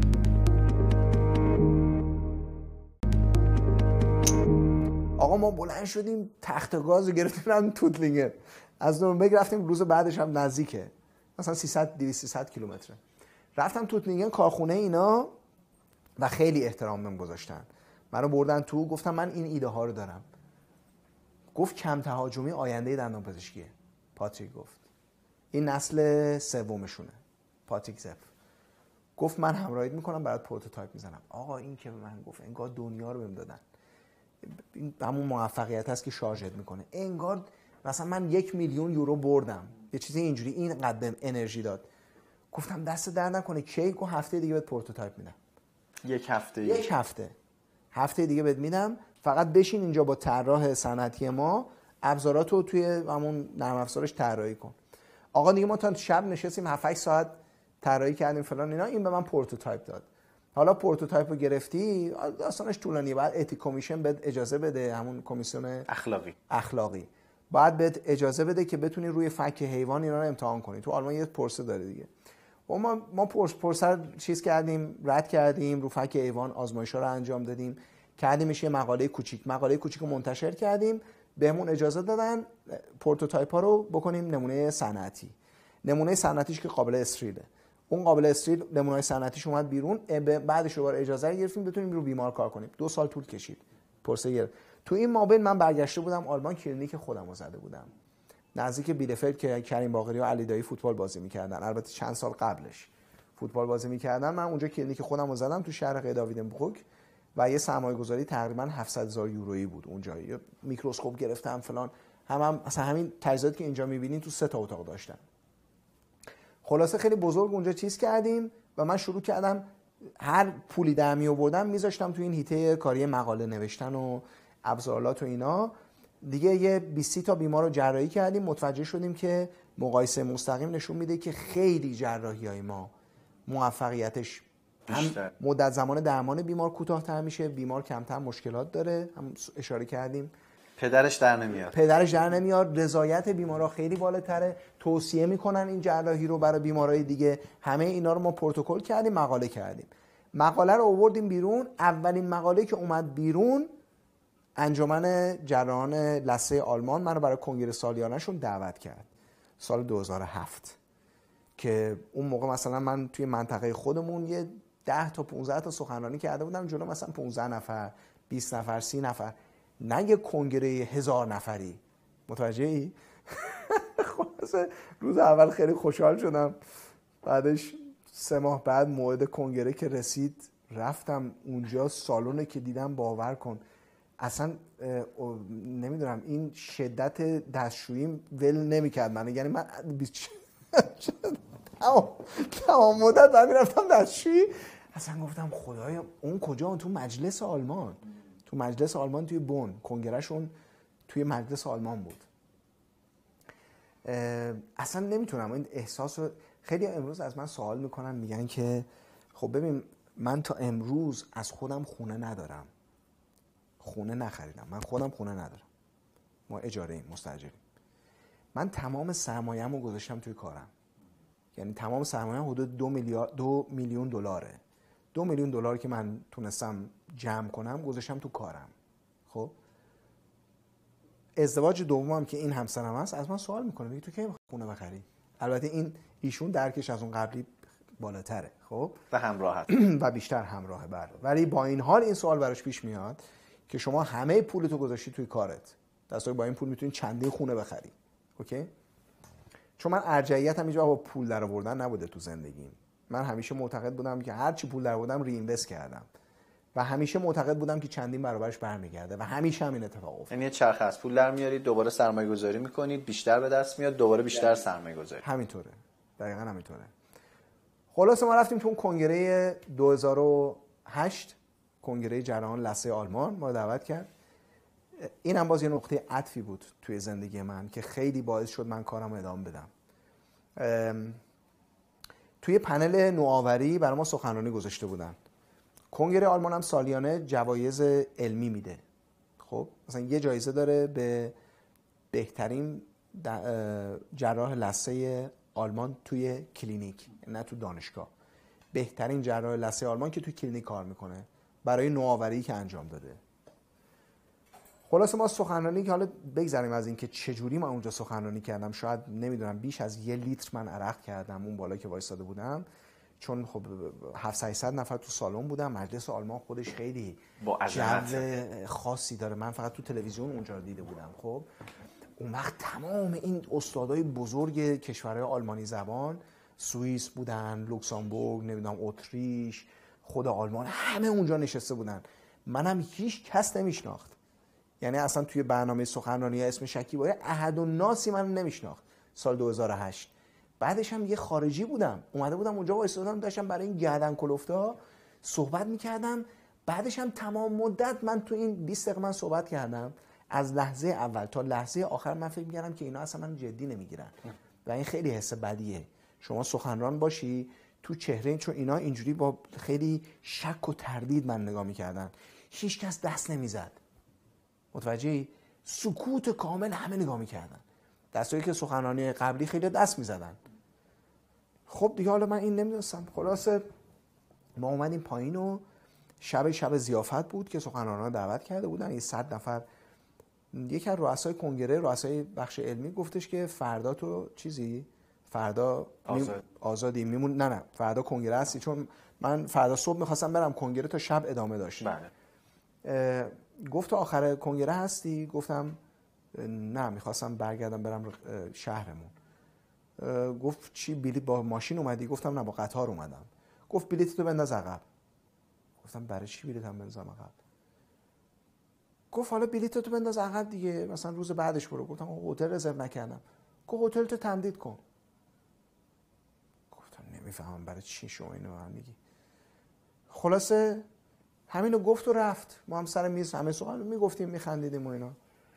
صبح روز بعد من رفتم دم باور کن نمی‌خواستم هتل تمدید کنم. گفتم ما بلیط گرفتم دیگه دوباره 200 200 یورو 300 یورو هم به ضررم میشه. ولی این هم مارکوس شلی بود همون دکتری که پیش رفته بودن برای ابزارالات. همون مارکوس مارکوس شلی هم عضو هیئت علمی این کنگره بود. که دو سال پیش من ازش کمک گرفتم برای ابزارالاتم. گفتم ولش کن حالا مارکوس الکی که من نمیگه حتما یه برنامه هست دیگه. آقا دیگه ما موندیم کنگره تموم شد و اهدای جوایز. تو پنج کاتگوری مختلف سالیانه کنگره جهان لثه آلمان جایزه میده. دیگه سر تو در نیارم. جایزه نوآوری در بخش کلینیک های خصوصی. جایزه اول جهان لثه آلمان دیگه. دادم به ما. خیلی حس عجیب غریبی بود. من امروز که فکر می‌کنم اش تو شیشم جمع میشه. اصلا اون حس نمی‌دونم تا چند سال منو امروز بهش فکر می‌کنم انرژی بهم میده. یعنی اون جایزه یه چیز سیستم زندگی منو متفاوت کرد. اگه اون جایزه رو به من نمی‌دادن شاید من اون کارهای علمی و نوآوریمو ادامه نمی‌دادم. خود جایزه 3000 یوروه اصلا چیز پولش مهم نیست. ولی اعتباری که بهت میده اسم تو تو کل چیزها منتشر می‌کنن. کشورهای آلمانی زبان. و حتی تو وبسایتشون مال دنیاست انگلیسی هم هست. در عرض مثلا یک ماه اسم شکیبایی چیز شد. همه جا. همه جا پیچید. حالا خیلی نمی‌تونستن تلفظش کنن و اینا ولی گفتن جایزه اول جران لسه آلمان و همینجوری نیست. یعنی شما نمی‌تونید بگیری. بس یه, یه عمر باید برای زحمت بکشی. منم عملا خب 6 5 6 سال تو این کار داشتم زحمت میکشیدم. و خب با سن خیلی کم. خیلی سنم پایین بود دیگه. مثلا 35 سالم بود. فکر کنم 36 سالم بود. آره. البته ما ما بین 6 ماه هم زوریخ بودیم بعدش 6 ماه هم من دبی کار کردم بعدش دوباره برگشتی من مطب زده بودم. اون وقت این دیگه خیلی به من انرژی داد. من اون موقع دو تا مقاله نوشته بودم دیگه رفتم تو خط این که من ابزاراتم باید توسعه بدم. تا اون موقع 6 7 تا ابزار داشتم کردمش 25 تا. prototype های جدید 10 تا مقاله بهش اضافه شد.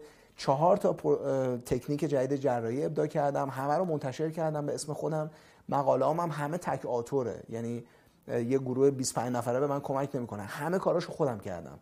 البته دلیلش این بود که فقط 10 تا مقاله در اومد و الا 40 تا مقاله می نوشتم اگه گروه بزرگ داشتم.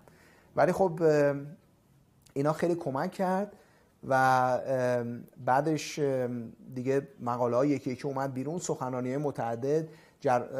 کنگره دندانپزشکی آلمان دعوتم کرد لوکسمبورگ دعوتم کرد اتریش دعوتم کرد همینجوری. ولی بیشتر کشور آلمانی زبان بود. زایس آکادمی اومد سمتم. دیگه ریاست بخش ایمپلنتولوژی زایس آکادمی رو بهم دادن. سه تا فوق تخصص گرفتم تو این مابین چون پول بیشتر در می آوردم. هی می‌رفتم فوق تخصص. هر فوق تخصصی دو سال طول می‌کشید. یعنی 6 سال که من کلینیک داشتم سه تا فوق تخصص گرفتم. دوباره هر چی به دست می آوردین سرمایه گذاری می‌کنین هم تو تخصص خودم هم تو کارهای جدید. خب؟ اون وقت دیگه همینجوری گذشت دو سال 2009 یه نامه از ریاست جمهوری ایران برای ما اومد. از طرف کنسولگری ایران توی هامبورگ. یه نامه اومد که رئیس جمهور ایران و بخشی از هیئت دولت کنفرانس جذب دانش و سرمایه رو برگزار می‌کنن و منم به دلایلی نمی‌خواستم آلمان بمونم. چون اون موقع من با دو تا دانشگاه آلمانی کار می‌کردم تو کلینیک هم کار می‌کردم. آلمان قانونش اینجوریه. شما فقط یه جا می‌تونی کار کنی حقوق بهت میدن. جای دیگه بهت حقوق نمیدن. منم تو کلینیکم درآمد داشتم. اونجا ساعت های کاری بهم حقوق نمی‌دادن. می‌خواستم برم یه کشور دیگه که اولا مالیات پایین تر باشه و من بتونم بیشتر تو کار تحقیقاتی هم کار کنم و حقوقم بگیرم. با برای با چند تا مکاتبه کرده بودم. یکی از آلترناتیو آمریکا بود یکی سوئیس بود اتریش بود ایتالیا بود و اینها امارات بود. تو این هیروبیر دعوتنامه ریاست جمهوری اومد. اومد دعوت کردن که ما کنفرانس جذب دانش و سرمایه رو داریم و شما اگه امکانش هست یکی از تکنیک های جدیدتون اونجا تو بخش پزشکی ارائه بدید حالا اون زمان من سه چهار بار دعوت شده بودم ایران تو ایران سخنرانی کرده بودم تو کنگره های ایران. و با اینا آشنا شده بودم با ما. خلاصه من گفتم بسیار خوب میام. رفتیم خیلی هم مجلل بود تو هتل هیلتون بود توی چیز هامبورگ. و دیگه رئیس جمهور اونجا بود خیلی با احترام تشریفات ویژه 5 6 نفر از وزرا اونجا بودن مناطق آزاد بودن و فلان داستان مفصلی بود. تو بخش پزشکی سه تا سخنران داشت یکی ما بودیم. من یکی از تکنیکا رو اونجا ارائه دادم شب دیگه حالا مخفف می‌کنم براتون. شب گفتن که لطفا برای ضیافت شام تشریف بیارین سر میز آقای رئیس جمهور. ما رفتیم اونجا دیگه خیلی احترام گذاشتن. و گفتن که آی دکتر شما ظاهرا ایران رو دوست دارین و اینها. و چندین بارم انگار تو ایران سخنرانی کردیم گفتم بله. گفتن که شما می‌تونید تصور کنین که یه مرکز تحقیقات توی ایران دایر کنین. ما داریم الان برای گروه های پفس و سمی یه بیمارستان خیلی بزرگ می‌زنیم با شهرداری تهران. گفتم آره می‌تونم تصور می‌تونم بکنم ولی خب من نه جایی دارم تو ایران نه سرمایه‌ای دارم نه مکان. گفتم همه اون کارا رو براتون انجام میدیم. شما اصلا به فکر سرمایه و جا و مکان نباشین. اونا رو ما انجام میدیم. شما فقط باید بتونی حضور داشته باشین گفتم فکر بدی نیست. اتفاقا من می‌خوام از آلمان برم و با خیلی از دانشگاه ها و مراکز تحقیقات صحبت کردم و پیشنهاد چیزم دارم. پیشنهاد آماده هم دارم. خلاصه گفتن که بسیار خوب شما میان ایران؟ گفتم آره من دو ماه دیگه میام ایران. کنگره دعوت هم کرده برای سخنرانی میام ایران. گفتن خب بیاین ایران بیاین دفتر ریاست جمهوری. ما اومدیم دیگه رفتیم دفتر ریاست جمهوری سال 2009 رفتیم دفتر ریاست جمهوری دیگه خیلی احترام گذاشتن و دیگه ما رو معرفی کردن به صندوق های مختلف و توصیه کردن گفتن هرچی آیه دکتر شکیبایی برای پروژهشون باید حمایت بشن و این مبالغ رو نیاز دارن داستان اینا. خلاصه دیگه آخر دوره آخر آقای احمدی نژاد بود اون موقع ماهای آخر بود. منم نمی‌دونستم که این وعده و وعیدا در عمل به هیچ جا نمی‌رسه. اصلا هیچ تصوری نداشتم. گفتن خب دیگه شما تشریف ببرین دو ماه دیگه و سه ماه دیگه. من همینجوری ده بار بین ایران و آلمان رفتم و اومدم. دو سال گذشت. آخرش با تمام رؤسای این صندوق ها من اسمشون نمی‌برم. سازمان ها و وزارت خونه ها و بانک های مختلف آشنا شدیم. دیدیم آقا آخر این داستان پوچه. اصلا کسی این تو این وادیا نیست که مثلا یه دانشکده خصوصی بی‌نظیر توی ایران ساخته بشه.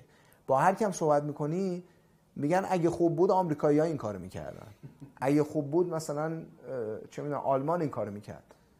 گفتم منم می‌گفتم با این کار جدیده. اگه خوب بود خب هر کی قدم اول بذاره برنده اونه. شما چرا نمی‌خواین ایران برنده باشه؟ می‌گفت نه نه با ایران ما اگه اونجا درست شد ما دومی رو می‌سازیم. اینه که من فکر می‌کنم ما اصلا تو کشورمون باید این طرز فکر رو از بچگی بچه هامون یاد بدیم واقعا. یعنی دو چیز ما باید مدیریت کنیم. یکی حسادته که به بچه هامون یاد بدیم حسادت یک موتور پیشرفته نه موتور یا نه نه ترمز موتور. نه ترمز دیگران. میره من دیدم همیشه خیلی جامعه خیلی بزرگه. اصلا دیگران من نگاه نمی‌کنم. من وقتی بیام به 6 تا جوون ایرانی صدمه بزنم که در حال پیشرفتن به کشورم دارم صدمه می‌زنم. خودم هیچ منفعتی نمی‌برم. چون وقتی به کشورم صدمه می‌زنم منم بازندم. منم دارم تو این کشور زندگی می‌کنم. من به فکر آینده این کشورم. وقتی دارم جلوی جوونا رو می‌گیرم جلوی نسل آینده رو می‌گیرم اصلا رقبا می‌زنم نابود می‌کنم. خب رقبا رو زدن نابود کردن یعنی چی؟ وقتی رقابت از بین بره پیشرفتی به وجود نمیاد. خب من میشم مونوپول درسته؟ من میشم همه کاره مثلا یه شغل یا یه حرفه یا یه تولید. یه صنعت. خب وقتی من رقیب نداشته باشم خودم پیشرفت نمی‌کنم. ما باید دیدمون رو خیلی باز کنیم. می‌دونید دید ما خیلی تنگه. دیدمون فقط شاید مثلا به یه خیابونه یا به یه شهره. دیدمون رو خیلی باید باز کنیم.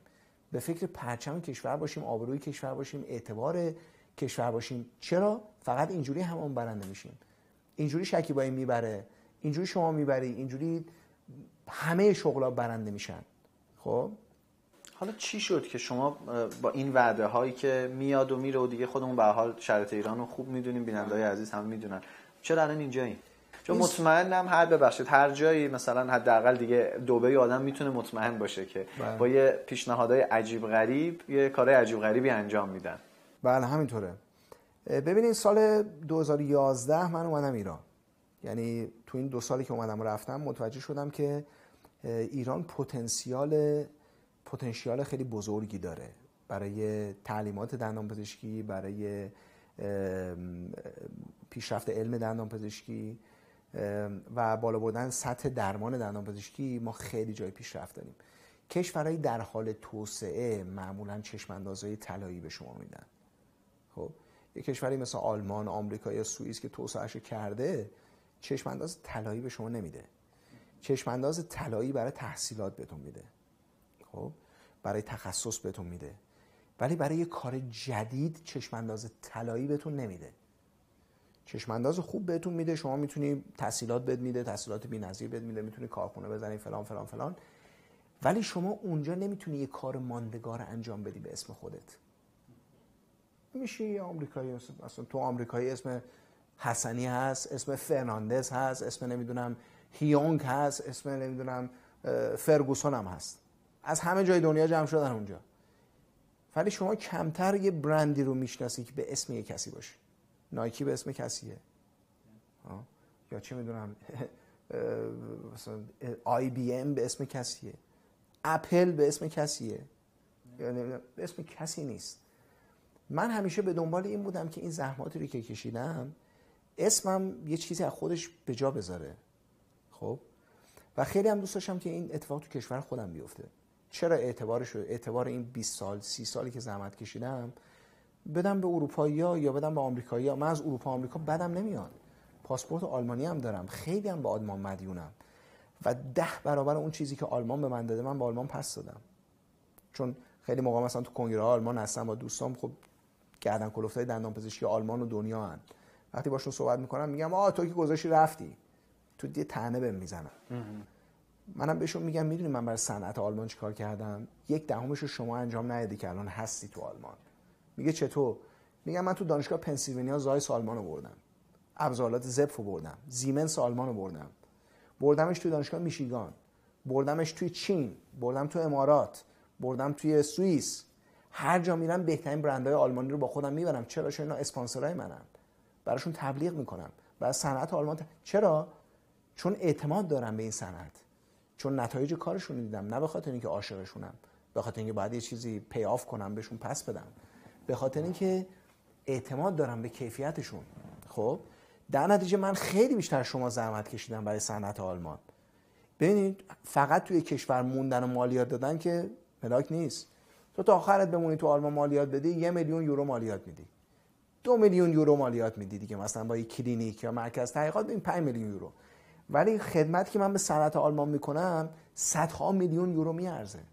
متوجه ای در از این باب من هیچ بدهی حس نمی دارم. خیلی هم حس خوبی دارم. سوال شما برگردیم که من اومدم 2011 مستقر شدم و قرار بود برای یه پایلوت یا نمونه کاری که اینجا نشستیم با هم قرار بود به من 3 میلیون دلار تحصیلات بدن. تحصیلات بلاعوض ای تو ایران. تو ایران. آره تو ایران. که اون دیگه نشد و همش حباب بود.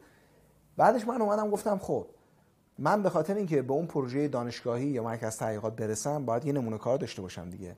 یه نمونه کار موفق که داره هم درآمدزایی می‌کنه هم تولید علم می‌کنه هم کار تعلیماتی داره انجام میده. حالا بگذاریم که کار تعلیماتیمون اینترنتیه.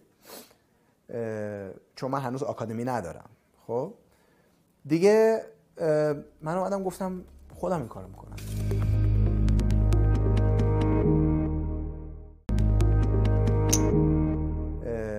چون من هنوز آکادمی ندارم. خب؟ دیگه من اومدم گفتم خودم این کارو می‌کنم. بالاخره یه میلیون دو میلیون دلار من می‌تونم جمع کنم پس اندازم می‌تونم جمع کنم. از ایران و آلمان وام گرفتم و چه وامی به ما دادن؟ تحصیلاتی که عضو می‌خوام به ساندویچ فروشی سر کوچه میدم به منم دادن. یعنی شما واقعا خندت می‌گیره. برای یه کار تاپ جهانی هر جای دنیا شما بری تحصیلات بلاعوض که بد میدن همه چی هم بد میدن. خونه بد میدن ماشین. خب من اونا رو نمی‌خوام. من انتظارم در این حده در بر خودم نه. برای بچههایی که در آینده میان تو کارهای جدید. باید یه صندوقی تشکیل بشه یا یه بانکی زده بشه که به این بچه ها تحصیلات بده با وام یه درصد دو درصد 15 ساله البته شفافیت و نظارت همه اینا خب اینکه منبع اختلاس هم باید باشه. اوکی؟ ولی باید وجود داشته باشه. باید. این یه بایده. متوجه ای که ما بتونیم این بچه ها رو اینجا نگه داریم. همه در نرن. حالا بگذاریم خلاصه ما اومدیم دو میلیون دلار جمع کردیم. اینجا رو راه اندازی کردیم. اینجا رو اندازی کردیم و خوشبختانه من همیشه هر وقت بیه بسا ناامیدی می اومد به سمتم همیشه در جدیدی برام باز می‌شد جورایی ها. یا به ذهنم می اومد یا یکی بهم یه پیشنهادی می‌داد. من ایران که اومدم مستقر شدم تا قبل از اینکه بیام ایران خب مثلا انجمنهای دندان پزشکی ایران خیلی با من دوست بودن رفیق بودن. من من مرتب دعوت می‌کردم تو کنگرهاشون چون تو ایران نبودم. یعنی دو هزار اون رقابت میگم. فکر نمی‌کردم مثلا برای شکیبایی بیاد برای ما سخنرانی کنه رقیبمون میشه. مثلا بیمارامون رو برمیداره و ما چیزی ازمون کم میشه.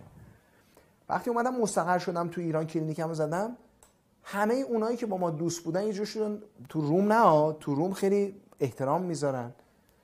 آقا ما رو اصلا کلا بایکوت کردن. کل کنگره های دندان پزشکی ایران چهار سالی که شکیبایی رو بایکوت کرده.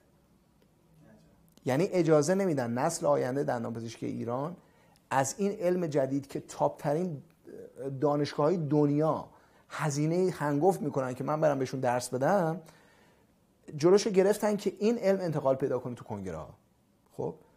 دانشگاه ها منو دعوت می‌کردن دو روز بعد عذرخواهی می‌کردن. گفتن ما رو زیر فشار گذاشتن متاسفانه. کنگره دعوت می‌کرد یه هفته بعد عذرخواهی می‌کرد. خب؟ من از این بابت خیلی ناراحت بودم. گفتم آخه ببین اینجا الان خیلی هم سعی کردن این کلینیک رو ببندن. خب؟ حالا داستانش طولانیه. چقدر ما رو تهدید کردن خانواده رو تهدید کردن. منو تهدید کردن اینکه بهتر کشور رو ترک کنی یه بلای سرت میاریم. اینا رو من میگم به خاطر اینکه باید نسل بعدیمون این مسائل رو تغییر بده. و افراد بدونن که ما داستان موفقیت رو میشنویم پشت صحنهش رو نمی‌دونیم شاید شما توی برنامه تلویزیونی ده دقیقه فقط موفقیتاتون رو بگین. بله. اینجاست که فرصت هست بگین تهدید میشید یا نمی‌دونم خانواده حتی ممکنه تحت تاثیر قرار بگیرن. همینطوره. دیگه خب ما مثلا بیمارایی که اینجا مراجعه می‌کنن آدمای معمولی نیستن. مثلا صد مشاور صدر اعظم آلمان بیمار ماست. میاد اینجا؟ بله اینجا تو ایران. اصلا کاری که ما کردیم تو تاریخ پزشکی این کشور بی‌نظیره. مشاور صدر اعظم آلمان بلند شه از آلمان بیاد ایران برای چی بیاد این کارو بکنه؟ می‌تونه تو آلمان بهترین درمان ایمپلنت بگیره. برادرزاده شیخ شارجه رو ما درمان کردیم. نمی‌دونم معاون وزیر امور خارجه ایرلند رو ما درمان کردیم. رئیس شورا شهر زوریخ رو ما درمان کردیم. و اینا افرادی هستند که روابط بین خیلی خوبی برای کشورمون ایجاد کردن. یعنی این افراد پا میشن میان اینجا البته نه تو این دو سال اخیر که ایران اینجوری وضعیت سیاسیش تا دو سال پیش اینا می اومدن الان میگن که ما این شرایط رو برای شما تو کشور خودمون فراهم می‌کنیم. مرکز تحقیقات اونجا می‌زنیم. شما بیا اونجا کار ما رو انجام بده. اونجا اصلا کاراتو انجام بده. خب؟ ما این افراد رو بودیم اینجا. یه بار این آقایون مثلا معاونت درمان رو چیز کردن تحریک کردن که برو این آقا داره نمی‌دونم خلاف می‌کنه و مواد مخدر داره خرید و فروش می‌کنه. مردم ایران رو بدبخت کرده و فلان و برو برین درشو ببندید یه بار چیز همین یکی از بیماران ما اینجا نشسته بود. آقا اینا در زدن اومدن تو یکیشون هم مسلح بود. که شما دارین خرید و فروش مواد اونم من که اصلا متنفرم از دود سیگار مواد مخدر اصلا به من نمیچسبه. یعنی اگه اینا زیر رو کنن بدن منو یه میکرون ازش مواد مخدر بیرون نمیاد. چون من فقط تفریحم فقط ورزشه می‌دونی؟ گفتم خب بفهم بگرده کجا؟ حالا ما شانس بودیم این موقع یه چیزی نذاشتن تو کمدامون گشتن و گفتن آقا نه اینجا انگار همه چی درسته و اینا. خلاصه دو سه بار تا حالا ریختن اینجوری تو کلینیک ما. البته تا سه سال پیش. دیگه از سه سال پیش به این طرف خوشبختانه رؤسای کشور متوجه شدن که من دارم چیکار می‌کنم برای ایران. خب؟ و هیچ آخرش هم چی در نیومد. از توشو دیدن که فقط به خاطر حسادت های بیمورد بود و اینجور حرف. ما متوجه شدیم که اگه بخوایم این علم و انتقال بدیم به ایران نمی‌تونیم توی کنگره ها. خب من دسترسی ندارم. من باید عملا خودم یه انجمن بزنم به خودم مرکز تحقیقات که اونم زمان می‌بره. باید سرمایه گذار بیاد باید چهره شناخته بشه کارشون. ما رفتیم تو شبکه های اجتماعی. رفتیم 5 سال 6 سال پیش. شروع کردیم رفتیم تو شبکه های اجتماعی. ما کارهایی که انجام میدیم مقالاتمون جراحیامون ابزاراتمون رو شروع کردیم توی فیسبوک توی اینستاگرام توی توییتر منتشر کردن. که اونم زمانی بود که موج تعلیمات دندانپزشکی داشت میومد. به موقع ما رفتیم. ما رفتیم خلاصه من اینجا یه تیم آیتی هم دارم که من خیلی کمک می‌کنن. بچه ها کمک کردن و ما سیستم های عکس برداری و فیلم برداریمون الان تاپ ترین دنیاست. یعنی بهترین دانشگاه دانشگاه دنیا که دانشگاه میشیگانه این سیستم های عکس برداری فیلم برداری ما نداره. خب؟ ما اومدیم اینا نصب کردیم و گفتیم استفاده می‌کنیم. کارمون رو شیر می‌کنیم با دنیا. چرا اصلا تو ایران اجازه نمیدن با دنیا شیر می‌کنیم؟ خب؟ این همون راه حل است که اگه جلوت صد گذاشتن راه تو مسدود کردن تو باید آب روان باشی. آب روان نمی‌تونی نگه داری. خب؟ آب روان راه خودش رو باز می‌کنه. از کوچیکترین روزنه می‌زنه بیرون. هر جایی رو جلو ما مسدود کردن ما یه راه حل دیگه پیدا کردیم. خلاصه اومدیم شبکه های اجتماعی راه اندازی کردیم چه فیدبک جهانی داد. آقا دیگه از اونجا داستان موفقیت ما را افتاد. اونم چی؟ از تو ایران با پرچم ایران. دیگه برای دومین بار جایزه جراح لسه آلمان من جرای بهترین جراح لسه آلمان رو به من دادن. برای دومین بار. اون موقع من تو ایران بودم. بعدش کنگره دندانپزشکی میکروسکوپی آمریکا تو دانشگاه جان هاپکینز توی بالتیمور ما رو دعوت کرد. اونجا من جزو سخنران اصلی بودم جایزه کنگره رو اونجا به ما دادن تو دانشگاه جان هاپکینز که بهترین دانشگاه پزشکی دنیاست. جان هاپکینز. اونجا سال 2014 بعدش دانشگاه مریلند ما رو دعوت کرد برای سخنرانی سال 2015 داستان موفقیت همین جوری راه افتاد. بهترین انجمن دندانپزشکی دنیا که فقط 200 نفر عضو داره انجمن استتیک اروپا. من دعوت کرد اولین نفر از خاورمیانه. بعدش دانشگاه پنسیلوانیا من دعوت کرد. دو سال پیش که پارسال رفتم اولین بار براشون درس دادم. دانشگاه شماره پنج دنیاست. تا به حال هیچ کس از آسیا دعوت نکرده بیاد اونجا درس بده. اولین بار یه آسیایی رو دعوت کرد اونم پرچم ایران. که ما رفتیم اونجا و دعوتنامه رئیس دانشگاه پنسیلوانیا رو بهتون میدم که بخونیم که چی نوشته. اون وقت آدرس بالاش آدرس خیابون اندرزگوه. خیلی اونم چی تو دوران سخت تحریم ایران. تو این شرایط. تو این شرایط.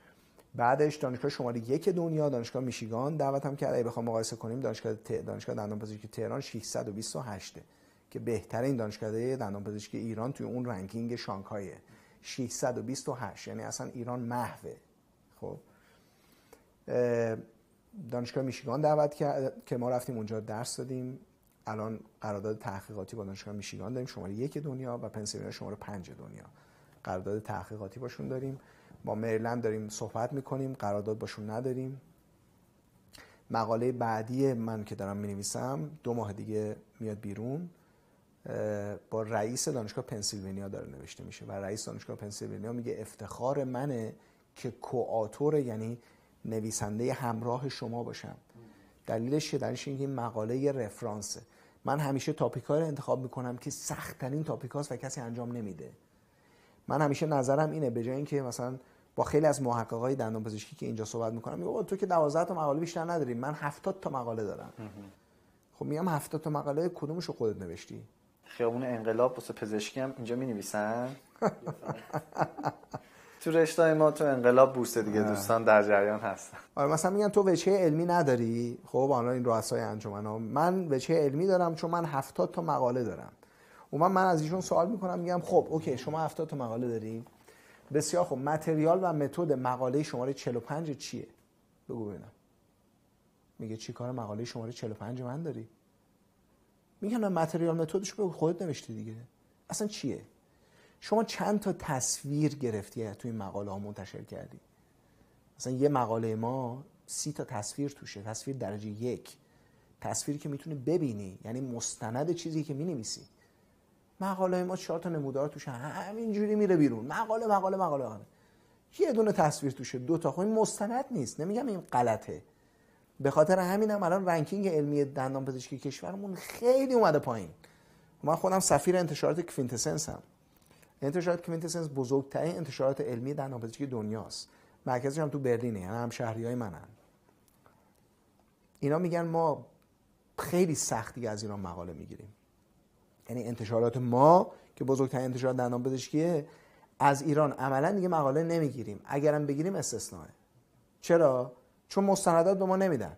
میگه ما مثلا 60 تا بیمار اینجوری جراحی کردیم میگیم خب مستندات بفرست. میگه نمودار. نمودار که نشون مستند. تو یه بیمار از صفر تا 100 عکس بگیر حداقل نشون بده. اون موقع میشه مستند. یه دونه نشون نمی‌خواد 60 تا رو نشون بدی. هیچ جای دنیا نتونستن این کارو بکنن. شما مثلا تو دانشگاه چه می‌دونم یه جای کشور فقط تو ایران می‌تونن این کارو بکنن. آخه چه جوری میشه؟ در نتیجه اینا بحث برانگیزه و رتبه علمی رو میاره پایین. حالا بگذریم از این داستان. خلاصه ما این کار کردیم و این اتفاق و دو ماه پیش هم رفتیم توی ranking 100 دندان پزشک برتر دنیا توی لاس وگاس که باز اولین باره که پرچم ایران میره توی این ranking. اتفاقات خلاصه خیلی بزرگی افتاد و حالا کم کم اون داستانی که هدف دراز مدت ما بود که اون پروژه دانشکده است الان داره کم کم جون می‌گیره. چرا؟ چون اسم ما تو دنیا مطرح شد. کارهایی که انجام میدیم تک بی‌نظیر مطرح شد. بیشتر مقاله ها اولین مقاله است که توی اون جراحی تو دنیا منتشر شده. ابزارالات اولین ابزاریه که منتشر شده ابداع شده تولید میشه. و اینها باعث میشه که شما پابلیسیتی پیدا کنید توی دنیا. این پابلیسیتی بهت کمک می‌کنه برای هدف دراز مدته. یعنی پابلیسیتی هدف میان مدت بوده برنامه ریزی 6 7 ساله بوده. برنامه ریزی دراز مدت که 15 سال است 20 سال است اون مرکز تحقیقاته. حالا 14 کشور دنیا اومدن و تو یک سال اخیر درخواست دادن به ما که ما این مرکز تحقیقات با همه امکانات براتون می‌سازیم فقط بیاین تو کشور ما. خب؟ الان ما بیش از 20 گروه بزرگ سرمایه گذاری داریم. یه سومشون خارجی هن. که حاضرن این پروژه رو توی ایران بسازن. البته این تحریما یه ذره الان مشکل ایجاد کرد برای تجهیزات. چون نمی‌دونیم تجهیزات چجوری باید بیاریم. به خاطر همینم هنوز استارتشو نزدیم. داستان مجوزامون یکی یکی پشت سر هم داره حل میشه. چرا؟ چون وزارت بهداشت خودش میاد سمت ما. می‌دونه ما چه آبرویی چه اعتباری داریم به کشور میدیم و چقدر این پروژه عامل منفعه است. خیلی تو نگاه اول میگن آقا این که لاکچریه. مثلا درمان گرون قیمت و اینا. این باز دوباره نوک دماغمون رو ما می‌بینیم. اصلا اینو نمی‌بینن که اون پروژه اگه تأسیس بشه ما میایم اول دندون پزشکای خودمون رو تعلیم میدیم. این دندان پزشکان میرن توی دانشگاه های خودمون. اونجا دانشجوهای ما رو تعلیم میدن. این دندان پزشکان میرن تو کشور خدمات میدن به بیمارای ایرانی با قیمت خیلی پایین تر و مثل همه چیز دیگه اول همه چیز برای افراد لاکچریه بعد برای عادیا میشه. دقیقاً. خیلی طبیعیه. دقیقاً. اونایی که ما رو میکوبن میگن نه کار ایشون لاکچریه و ایشون فقط به فکر پوله. خیلی از هموطنهای خودمون هم اینو متاسفانه نمی‌فهمن. درک نمی‌کنن. یعنی نه به صورت منفی. براشون قابل درک نیست. میگم مثلا چرا آقای دکتر 15 تا بیمار در سال تو ایران درمان می‌کنه؟ خب راست میگم این کلینیک که ما الان توش حضور داریم یه دونه از فقط تو دنیا. به خاطر تجهیزاتی که داره تخصصی که ارائه میده و فقط 15 بیمار میپذیره. خب من می‌تونم انرژیمو فقط برای این تعداد بیمار بذارم ولی می‌تونم این علم و انتقال بدم به هزاران دندان پزشک دیگه. خب که با هزاران دست هزاران چشم میلیون ها بیمار رو درمان کنن. پس با قیمت خیلی پایین. با قیمت خیلی پایین تر سطح کیفیت درمان من خیلی بالا ببرم. تاثیر بزنم رو کیفیت درمان. همه منفعت ببرن. حتی اون کارگری که داره تو خیابون کار می‌کنه. متوجه این؟ پس ببینین این چی میگن؟ هدف اصلی من این نیست که با دو تا دست و دو تا چشم میام دهن یکی رو درمان کنم. بلکه یک علم و انتقال بدم. ما دوباره اون دیدمون رو باید باز کنیم. که بتونیم این برنامه آمول منفعه هم توی این پروژه ببینیم که بزرگ تعریف شده. مرسی. امیدوارم خیلی زود بشینیم توی اون دانشگاه خصوصی و این گفتگو رو ادامه بدیم به این صورت. من چند تا سوال دارم که جوابای کوتاه اگر ممکنه بله، داشته باشیم یکی این که به نظر شما شرایط ایران خوبه یا نه؟ شرایط فعلی رو میگم بله. کشوری که الان توش هستیم و شما 7 8 سال حداقل هستیم. ببینید من توی صحبتام بهش اشاره کردم که کشورهای در حال توسعه برای پروژه های جدید معمولا فرصت های طلایی به وجود میارن. خب؟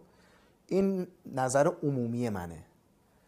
هر کی هم از من سوال می‌کنه بگه برام تو چرا هنوز اینجا هستی؟ تو اصلا جات اینجا نیست. همچین فردی مثل تو یا بعد نیویورک باشه یا لندن یا برلین یا پاریس یا حداقل دبی باشه. خب؟ من خب شاید یه مقدار حس و حالم نسبت به کشورمون فرق داره با همکاران که معمولا کسی که دندان پزشکی تحصیل می‌کنه می‌خواد درآمدزایی کنه دیگه می‌خواد یه پولی رو جمع کنه معمولا هم می‌خوان از ایران برن خیلی ها خب؟ کاری که ما انجام میدیم اصلا کلا تفکر دندان پزشکی رو به صورت انقلابی داره تغییر میده.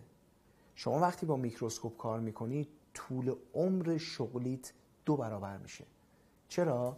حالا من جلو دوربین این position رو نشون میدم دندان پزشک معمولی اینجوری کار می‌کنه. بله. خب، درسته. ستون فقرات. ده ساعت اینجوری کار می‌کنه در روز. شما وقتی با این دستگاه کار می‌کنین مجبوری صاف بشینی. چون اگه خم شی به سمت بیمار تصویر تار میشه. اوکی؟ فقط با فاصله 25 تا 45 سانتی متر شما واضح می‌بینی. اونم به خاطر اینکه سیستم varioscope تو این دست. اگه varioscope نباشه فاصله شما با بیمار فیکسه 35 سانتی متر فیکس. بکنید 34 یا 36 تصویر تاره. در نتیجه مجبوری ارگونومیک بشینی. خب؟ و مجبوری غیر مستقیم کار کنی با آینه. دیگه نمی‌تونی 20 تا بیمار در روز ببینی. فقط دو تا بیمار سه تا بیمار حد اکثر یا یکی می‌تونی ببینی. طول عمر درمانت بیشتر میشه. از کارت خیلی بیشتر لذت می‌بری. کیفیت درمانت 20 برابر میشه. بیمارات لذت می‌برن. به مرور زمان میان به تو چند برابر پول میدن. چون کاری که بهشون ارائه میدی همون منحصر فرده است. حالا تو دهکده باشی تو شهر باشی تو استان اول باشی تو کشور اول فرقی نداره. تو منطقه اول باشی توی دنیا اول باشی فرقی نداره. هر منطقه اول باشی کارت متفاوت با بقیه. در نتیجه بیمار کیفیت بیشتری دریافت می‌کنه به تو پول بیشتری میده. می‌تونی تعداد بیمارات رو کم کنی. ساعت های کاری تو می‌تونی تغییر بدی. در طول عمر کاریت بیشتر میشه و با کمردرد و کتف درد و دست درد و چش درد کار نمی‌کنی. چشمان دیرتر ضعیف میشه. در نتیجه دیدگاه من بنابراین توضیحاتی که من بهتون دادم نسبت به شغل دندان پزشکی کلا متفاوته. دیدگاهی که دانشگاه ها به به دندان پزشک میدن یا به دانشجوی دندان پزشکی رزیدنت دندان پزشکی میدن اینه که آقا ببین پنجره مفید کارکرد بدن تو ده ساله. تو این ده سال شما شمارش معکوست از زمانی که اینجا میری بیرون شروع میشه. ده سال جمع کن برو. ده سال باید جمع کرده باشی. خودتو بسته باشی. این تفکر باعث چه عمل کردی میشه؟ نه فقط تو ایران ها تو ایران خیلی اکستریمه. شدتش شدته. با شدتش بالاست. ولی عملا تو آلمان هم همینو میگن. خب؟ که من نمی‌خوام بگم ایران بده سیستم دانشگاهیش بده و اینا. نه آلمان هم اینجوریه. سوئیس هم اینجوریه. من تمام دانشگاه رو می‌شناسم. خب؟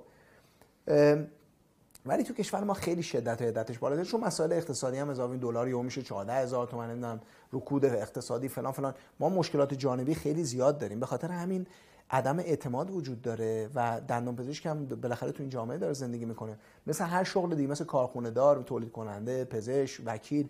همه می‌خوان هر چه زودتر خودشونو ببندن چون نمی‌دونن دو سال دیگه چه خبره. یه سال دیگه چه خبره اوکی؟ من دیدم اصلا اینجوری نیست. یعنی این استرس خودم گرفتم. خیلی وقته. شاید ده سال این استرس خودم گرفتم. من گفتم کارم می‌دونی چیه؟ خیلی هم من میگن بنام تو دیوونه ای تو هر چی بلدی یاد میدی.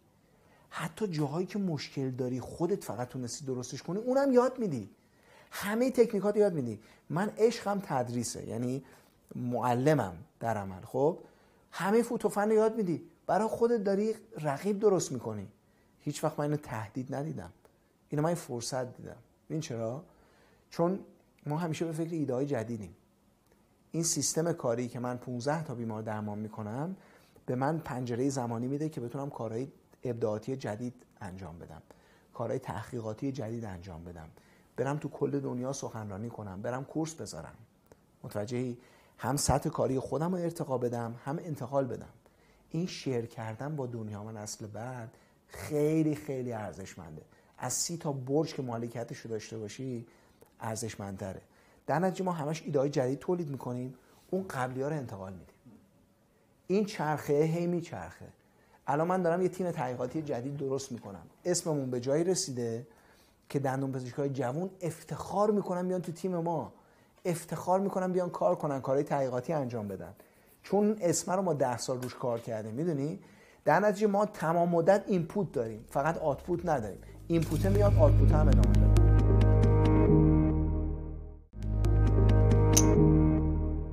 خب راجع به اینکه چیکار بکنیم با بحث زندگیمون. بعضی میگن از ایران بریم بمونیم. دیدم شما یه تز خیلی جالبی داشتین که من خودم خودم دقیقا همین فضا رو پیش گرفتم و واقعا به همه می‌خوام توصیه کنم ولی خب شما بگین قطعا. ببینین زندگی در خارج حالا من یه سری از مسائل رو توی توضیحاتم درباره زندگیم اشاره کردم بهشون. مسائل خودشو داره. خیلی ها شاید بیش از 80 درصد ایرانیایی که از کشور میرن اصلا به اون اهدافی که برای خودشون تعریف کردن هیچ وقت نمی‌رسن. فقط روشون نمیشه برگردن. بله خیلی روشون نمیشه. من اگه بخوام آلمان چون خیلی خوب می‌شناسم و دوستای ایرانی خیلی زیاد دارم اگه بخوام دوستای آلمانی مثال بزنم شاید واقعا بالای 85 درصدشون 90 درصدشون به اون اهدافی که برای خودشون ترسیم کرده بودن روزی که این کشور ترک کردن نمی‌رسن. خب این یه واقعیتیه که ما از همون بد و خروج از این کشور عملا ده درصد شانس رسیدن به اهدافمون رو داریم. حالا ممکنه که بخواد پزشک بشه یکی بخواد وکیل بشه هرچی. مسئله بعدی خب قربته که ما توش هستیم و مسئله خیلی خیلی مهمتر که سومین عاملیه که من منو موتیویت می‌کنه که تو این کشور بمونم. همون داستان است که من یه کار ماندگار رو عملا توی ایران فقط می‌تونم. من فقط شکی با این مایکرو دنتیستری اینستیتیوت رو اینجا می‌تونم راه اندازی کنم که این اسم بمونه. هیچ بیمارستانی به اسم شخص نیست تو آلمان. ممکنه به اسم یه انجمنی باشه به اسم یه مثلا یه, یه ارگانی باشه ولی به اسم شخص و خانواده شخص ما همچین چیزی نداریم. می‌دونین؟ اینه که کشورهای دیگه آمریکا و این خیلی سخته. بعدش هم اینجا ما ببینین فرصت هایی رو داریم که تو اون کشورها نداریم. شما برای منحصر به فرد بودن توی این کشور بازار بسیار خوبی داریم. وقتی بخواین توی امارات منحصر به فرد بشین بازارتون تنگتر میشه. وقتی بخواین توی چه می‌دونم مثلا لهستان بازار تنگتر میشه. بری به سمت آلمان بازار تنگتر میشه. آمریکا بازار تنگتر میشه. نه اینکه اونجا غیر ممکنه بازارتون تنگتر میشه. شما خیلی باید بیشتر انرژی و تلاش متریال و سرمایه بذاری که بتونی این کار رو انجام بدی. شاید همون احترام و همون به صداقت و به اصطلاح چی میگن اون کامیتمنت تعهد. تعهد. این سه تا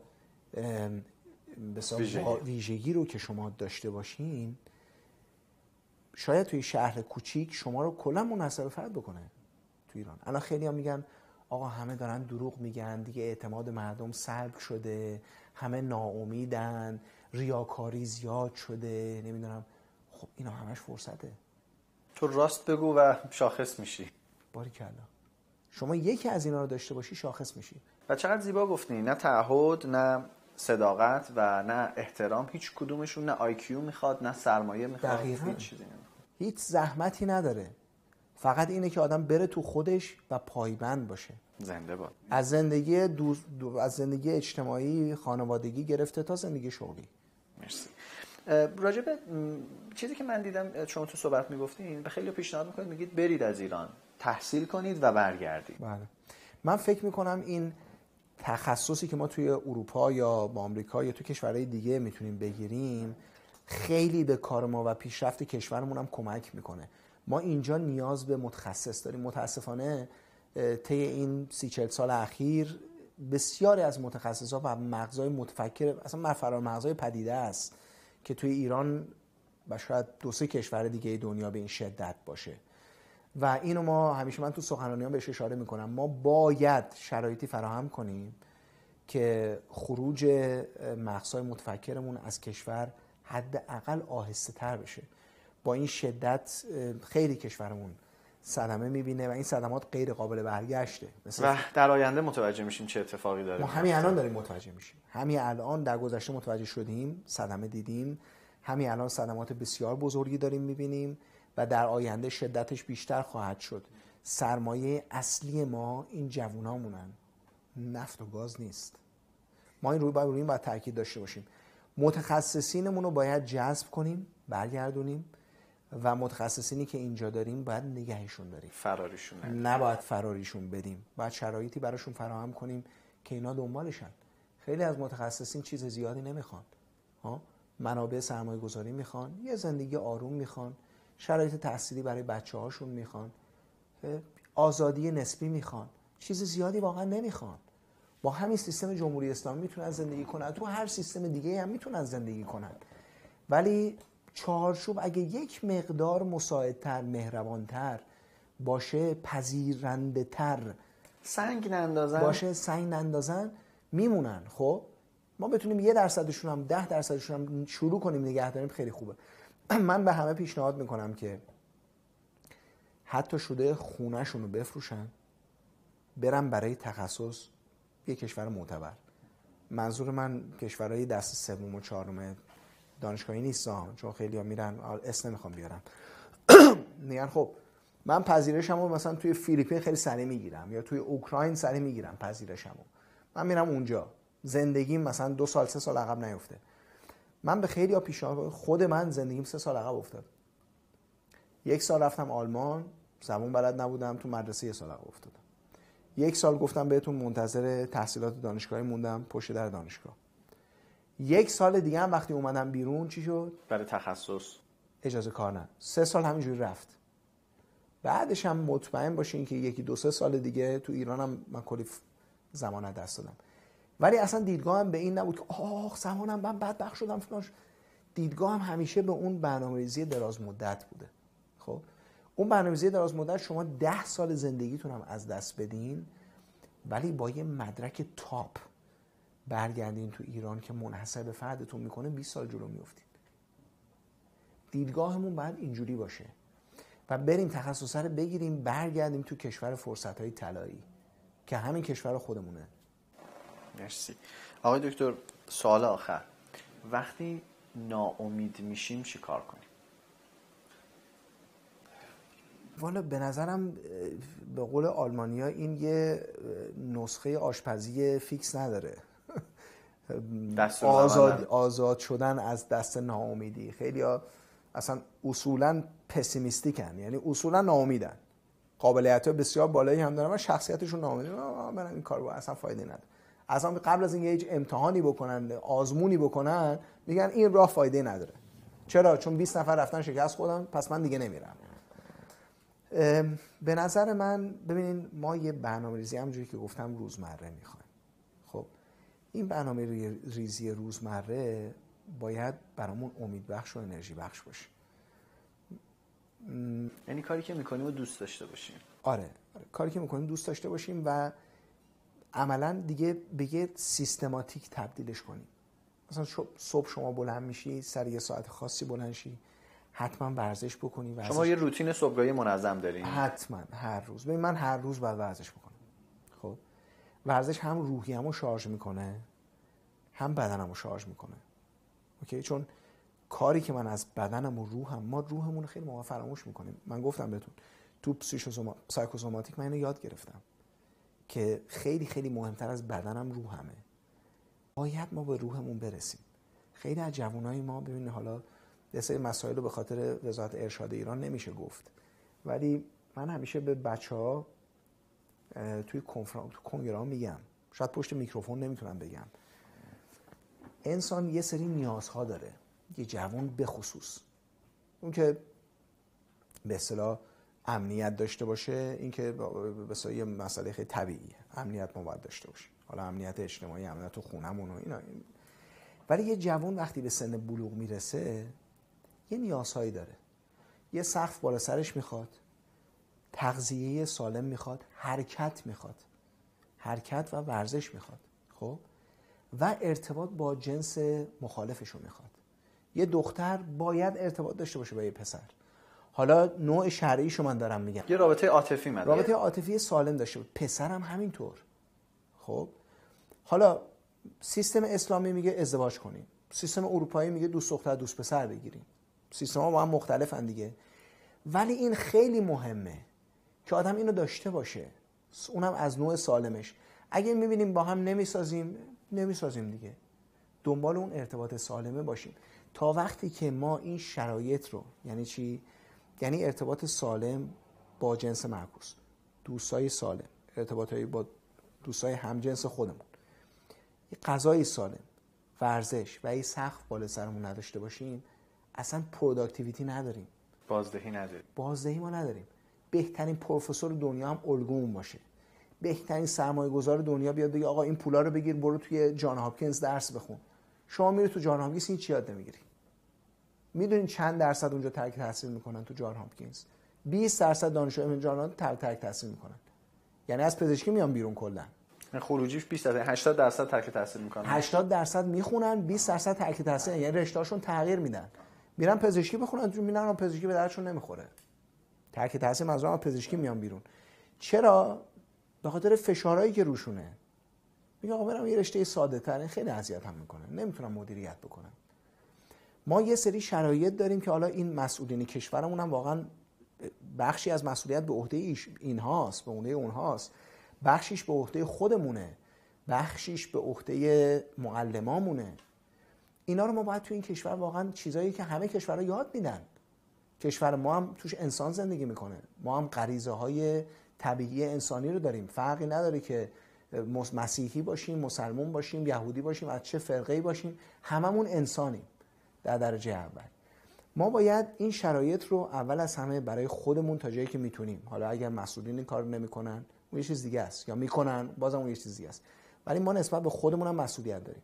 باید اول یه چارچوبی برای خودمون ایجاد کنیم که مغزمون کار کنه. مغز یه جوون فقط تو این چارچوب کار می‌کنه و productivity داره. شما باهوشترین دانشجوی دنیا رو اگه بگیری این شرایط براش فراهم نباشه باور کن میشه یه آدم معمولی. ولی یه آدم معمولی رو بگیر این شرایط رو براش فراهم کن چهار برابر بهت بازدهی میده. من همیشه سعی کردم که روی این مسائل خوشبختانه من فرصت های بزرگی تو زندگی به دستم اومد که چند تاشو بهتون گفتم. که نقاط عطفی بود توی زندگیم یکیش همین سایکوسوماتیک بود که خیلی توش یاد گرفتم. متوجه که من اصلا خودم رو چجوری مدیریت بکنم؟ مغزم درست کار کنه بتونم اون خلاقیتم رو شکوفا بکنم و با اون خلاقیت چیکار بکنم؟ می‌دونین این مدیریت دپرشن یا کلا مدیریت احساسات استراب آره. افسردگی. اینها علومی برای خودشون. خیلی موقع ها مشاور می‌تونه به ما کمک کنه. یقینا تعریف کردن هدف اینکه خب منم دپرس میشم. گفتم بهتون سرزده می‌شدم. خیلی الان هم همینطوره. الان البته لولش تغییر کرده. مثلا با سیاست مداره عالی رتبه وقت میدن. بر فرض مثال یا مثلا وقت کنسل میشه. خودم خوشش نمیاد. بهش بر می‌خوره. آدم سرزده میشه. ولی بعدش فکر می‌کنم میگم که من این کار بزرگتری می‌کنم. دو سه روز ممکنه طول بکشه حالم گرفته باشه ولی بعدش من میرم تو فاز تعریف هدف بعدی. این خیلی بهم کمک می‌کنه یقینا ورزش بهم کمک می‌کنه. روابط بین خیلی شارژم می‌کنه. اون منحصر به فرده بودن احترامی که الان اون می‌دونی اون بومرنگی داره. شما با انرژی بومرنگ رو پرتاب می‌کنی اولش خیلی باید انرژی بذاری. ولی بعدش بدون انرژی به سمت برمیگرده. خوشبختانه الان به اون فازی ما رسیدیم که این داره برمیگرده. یعنی اون احترامه اون صداقت اون دیدن اون جایگاهه داره برمیگرده بعد از 20 سال سرمایه گذاری توی این داستان.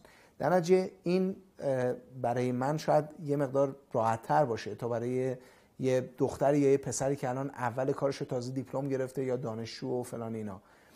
اینا یه داستان خیلی پیچیده ایه که خیلی هاشو خودمون می‌تونیم مدیریت بکنیم. متشکرم از شما. خیلی خیلی ممنون. متشکر از وقتی که اختصاص دادیم برای این گفتگو. کلی نکته یاد گرفتیم اما اگه بخوام یه جنبندی بکنم فقط تو دو تا جمله. سرمایه گذاری بکنیم و بعد جسارت به خرج بدیم برای اون سرمایه که گذاشتیم بریم سراغ ناشناخته ها امیدوارم که از این گفتگو لذت برده باشید و امیدوارم نتایج این گفتگو رو برامون بنویسین که چه اتفاقاتی افتاد. و منم دیگه علاقه من شدم. می‌خوام برم بخش جراحی دانشگاه برلین ان تحصیل ادامه بدم. ممنونم از همگی و خدا نگهدارتون. مرسی. خیلی متشکرم.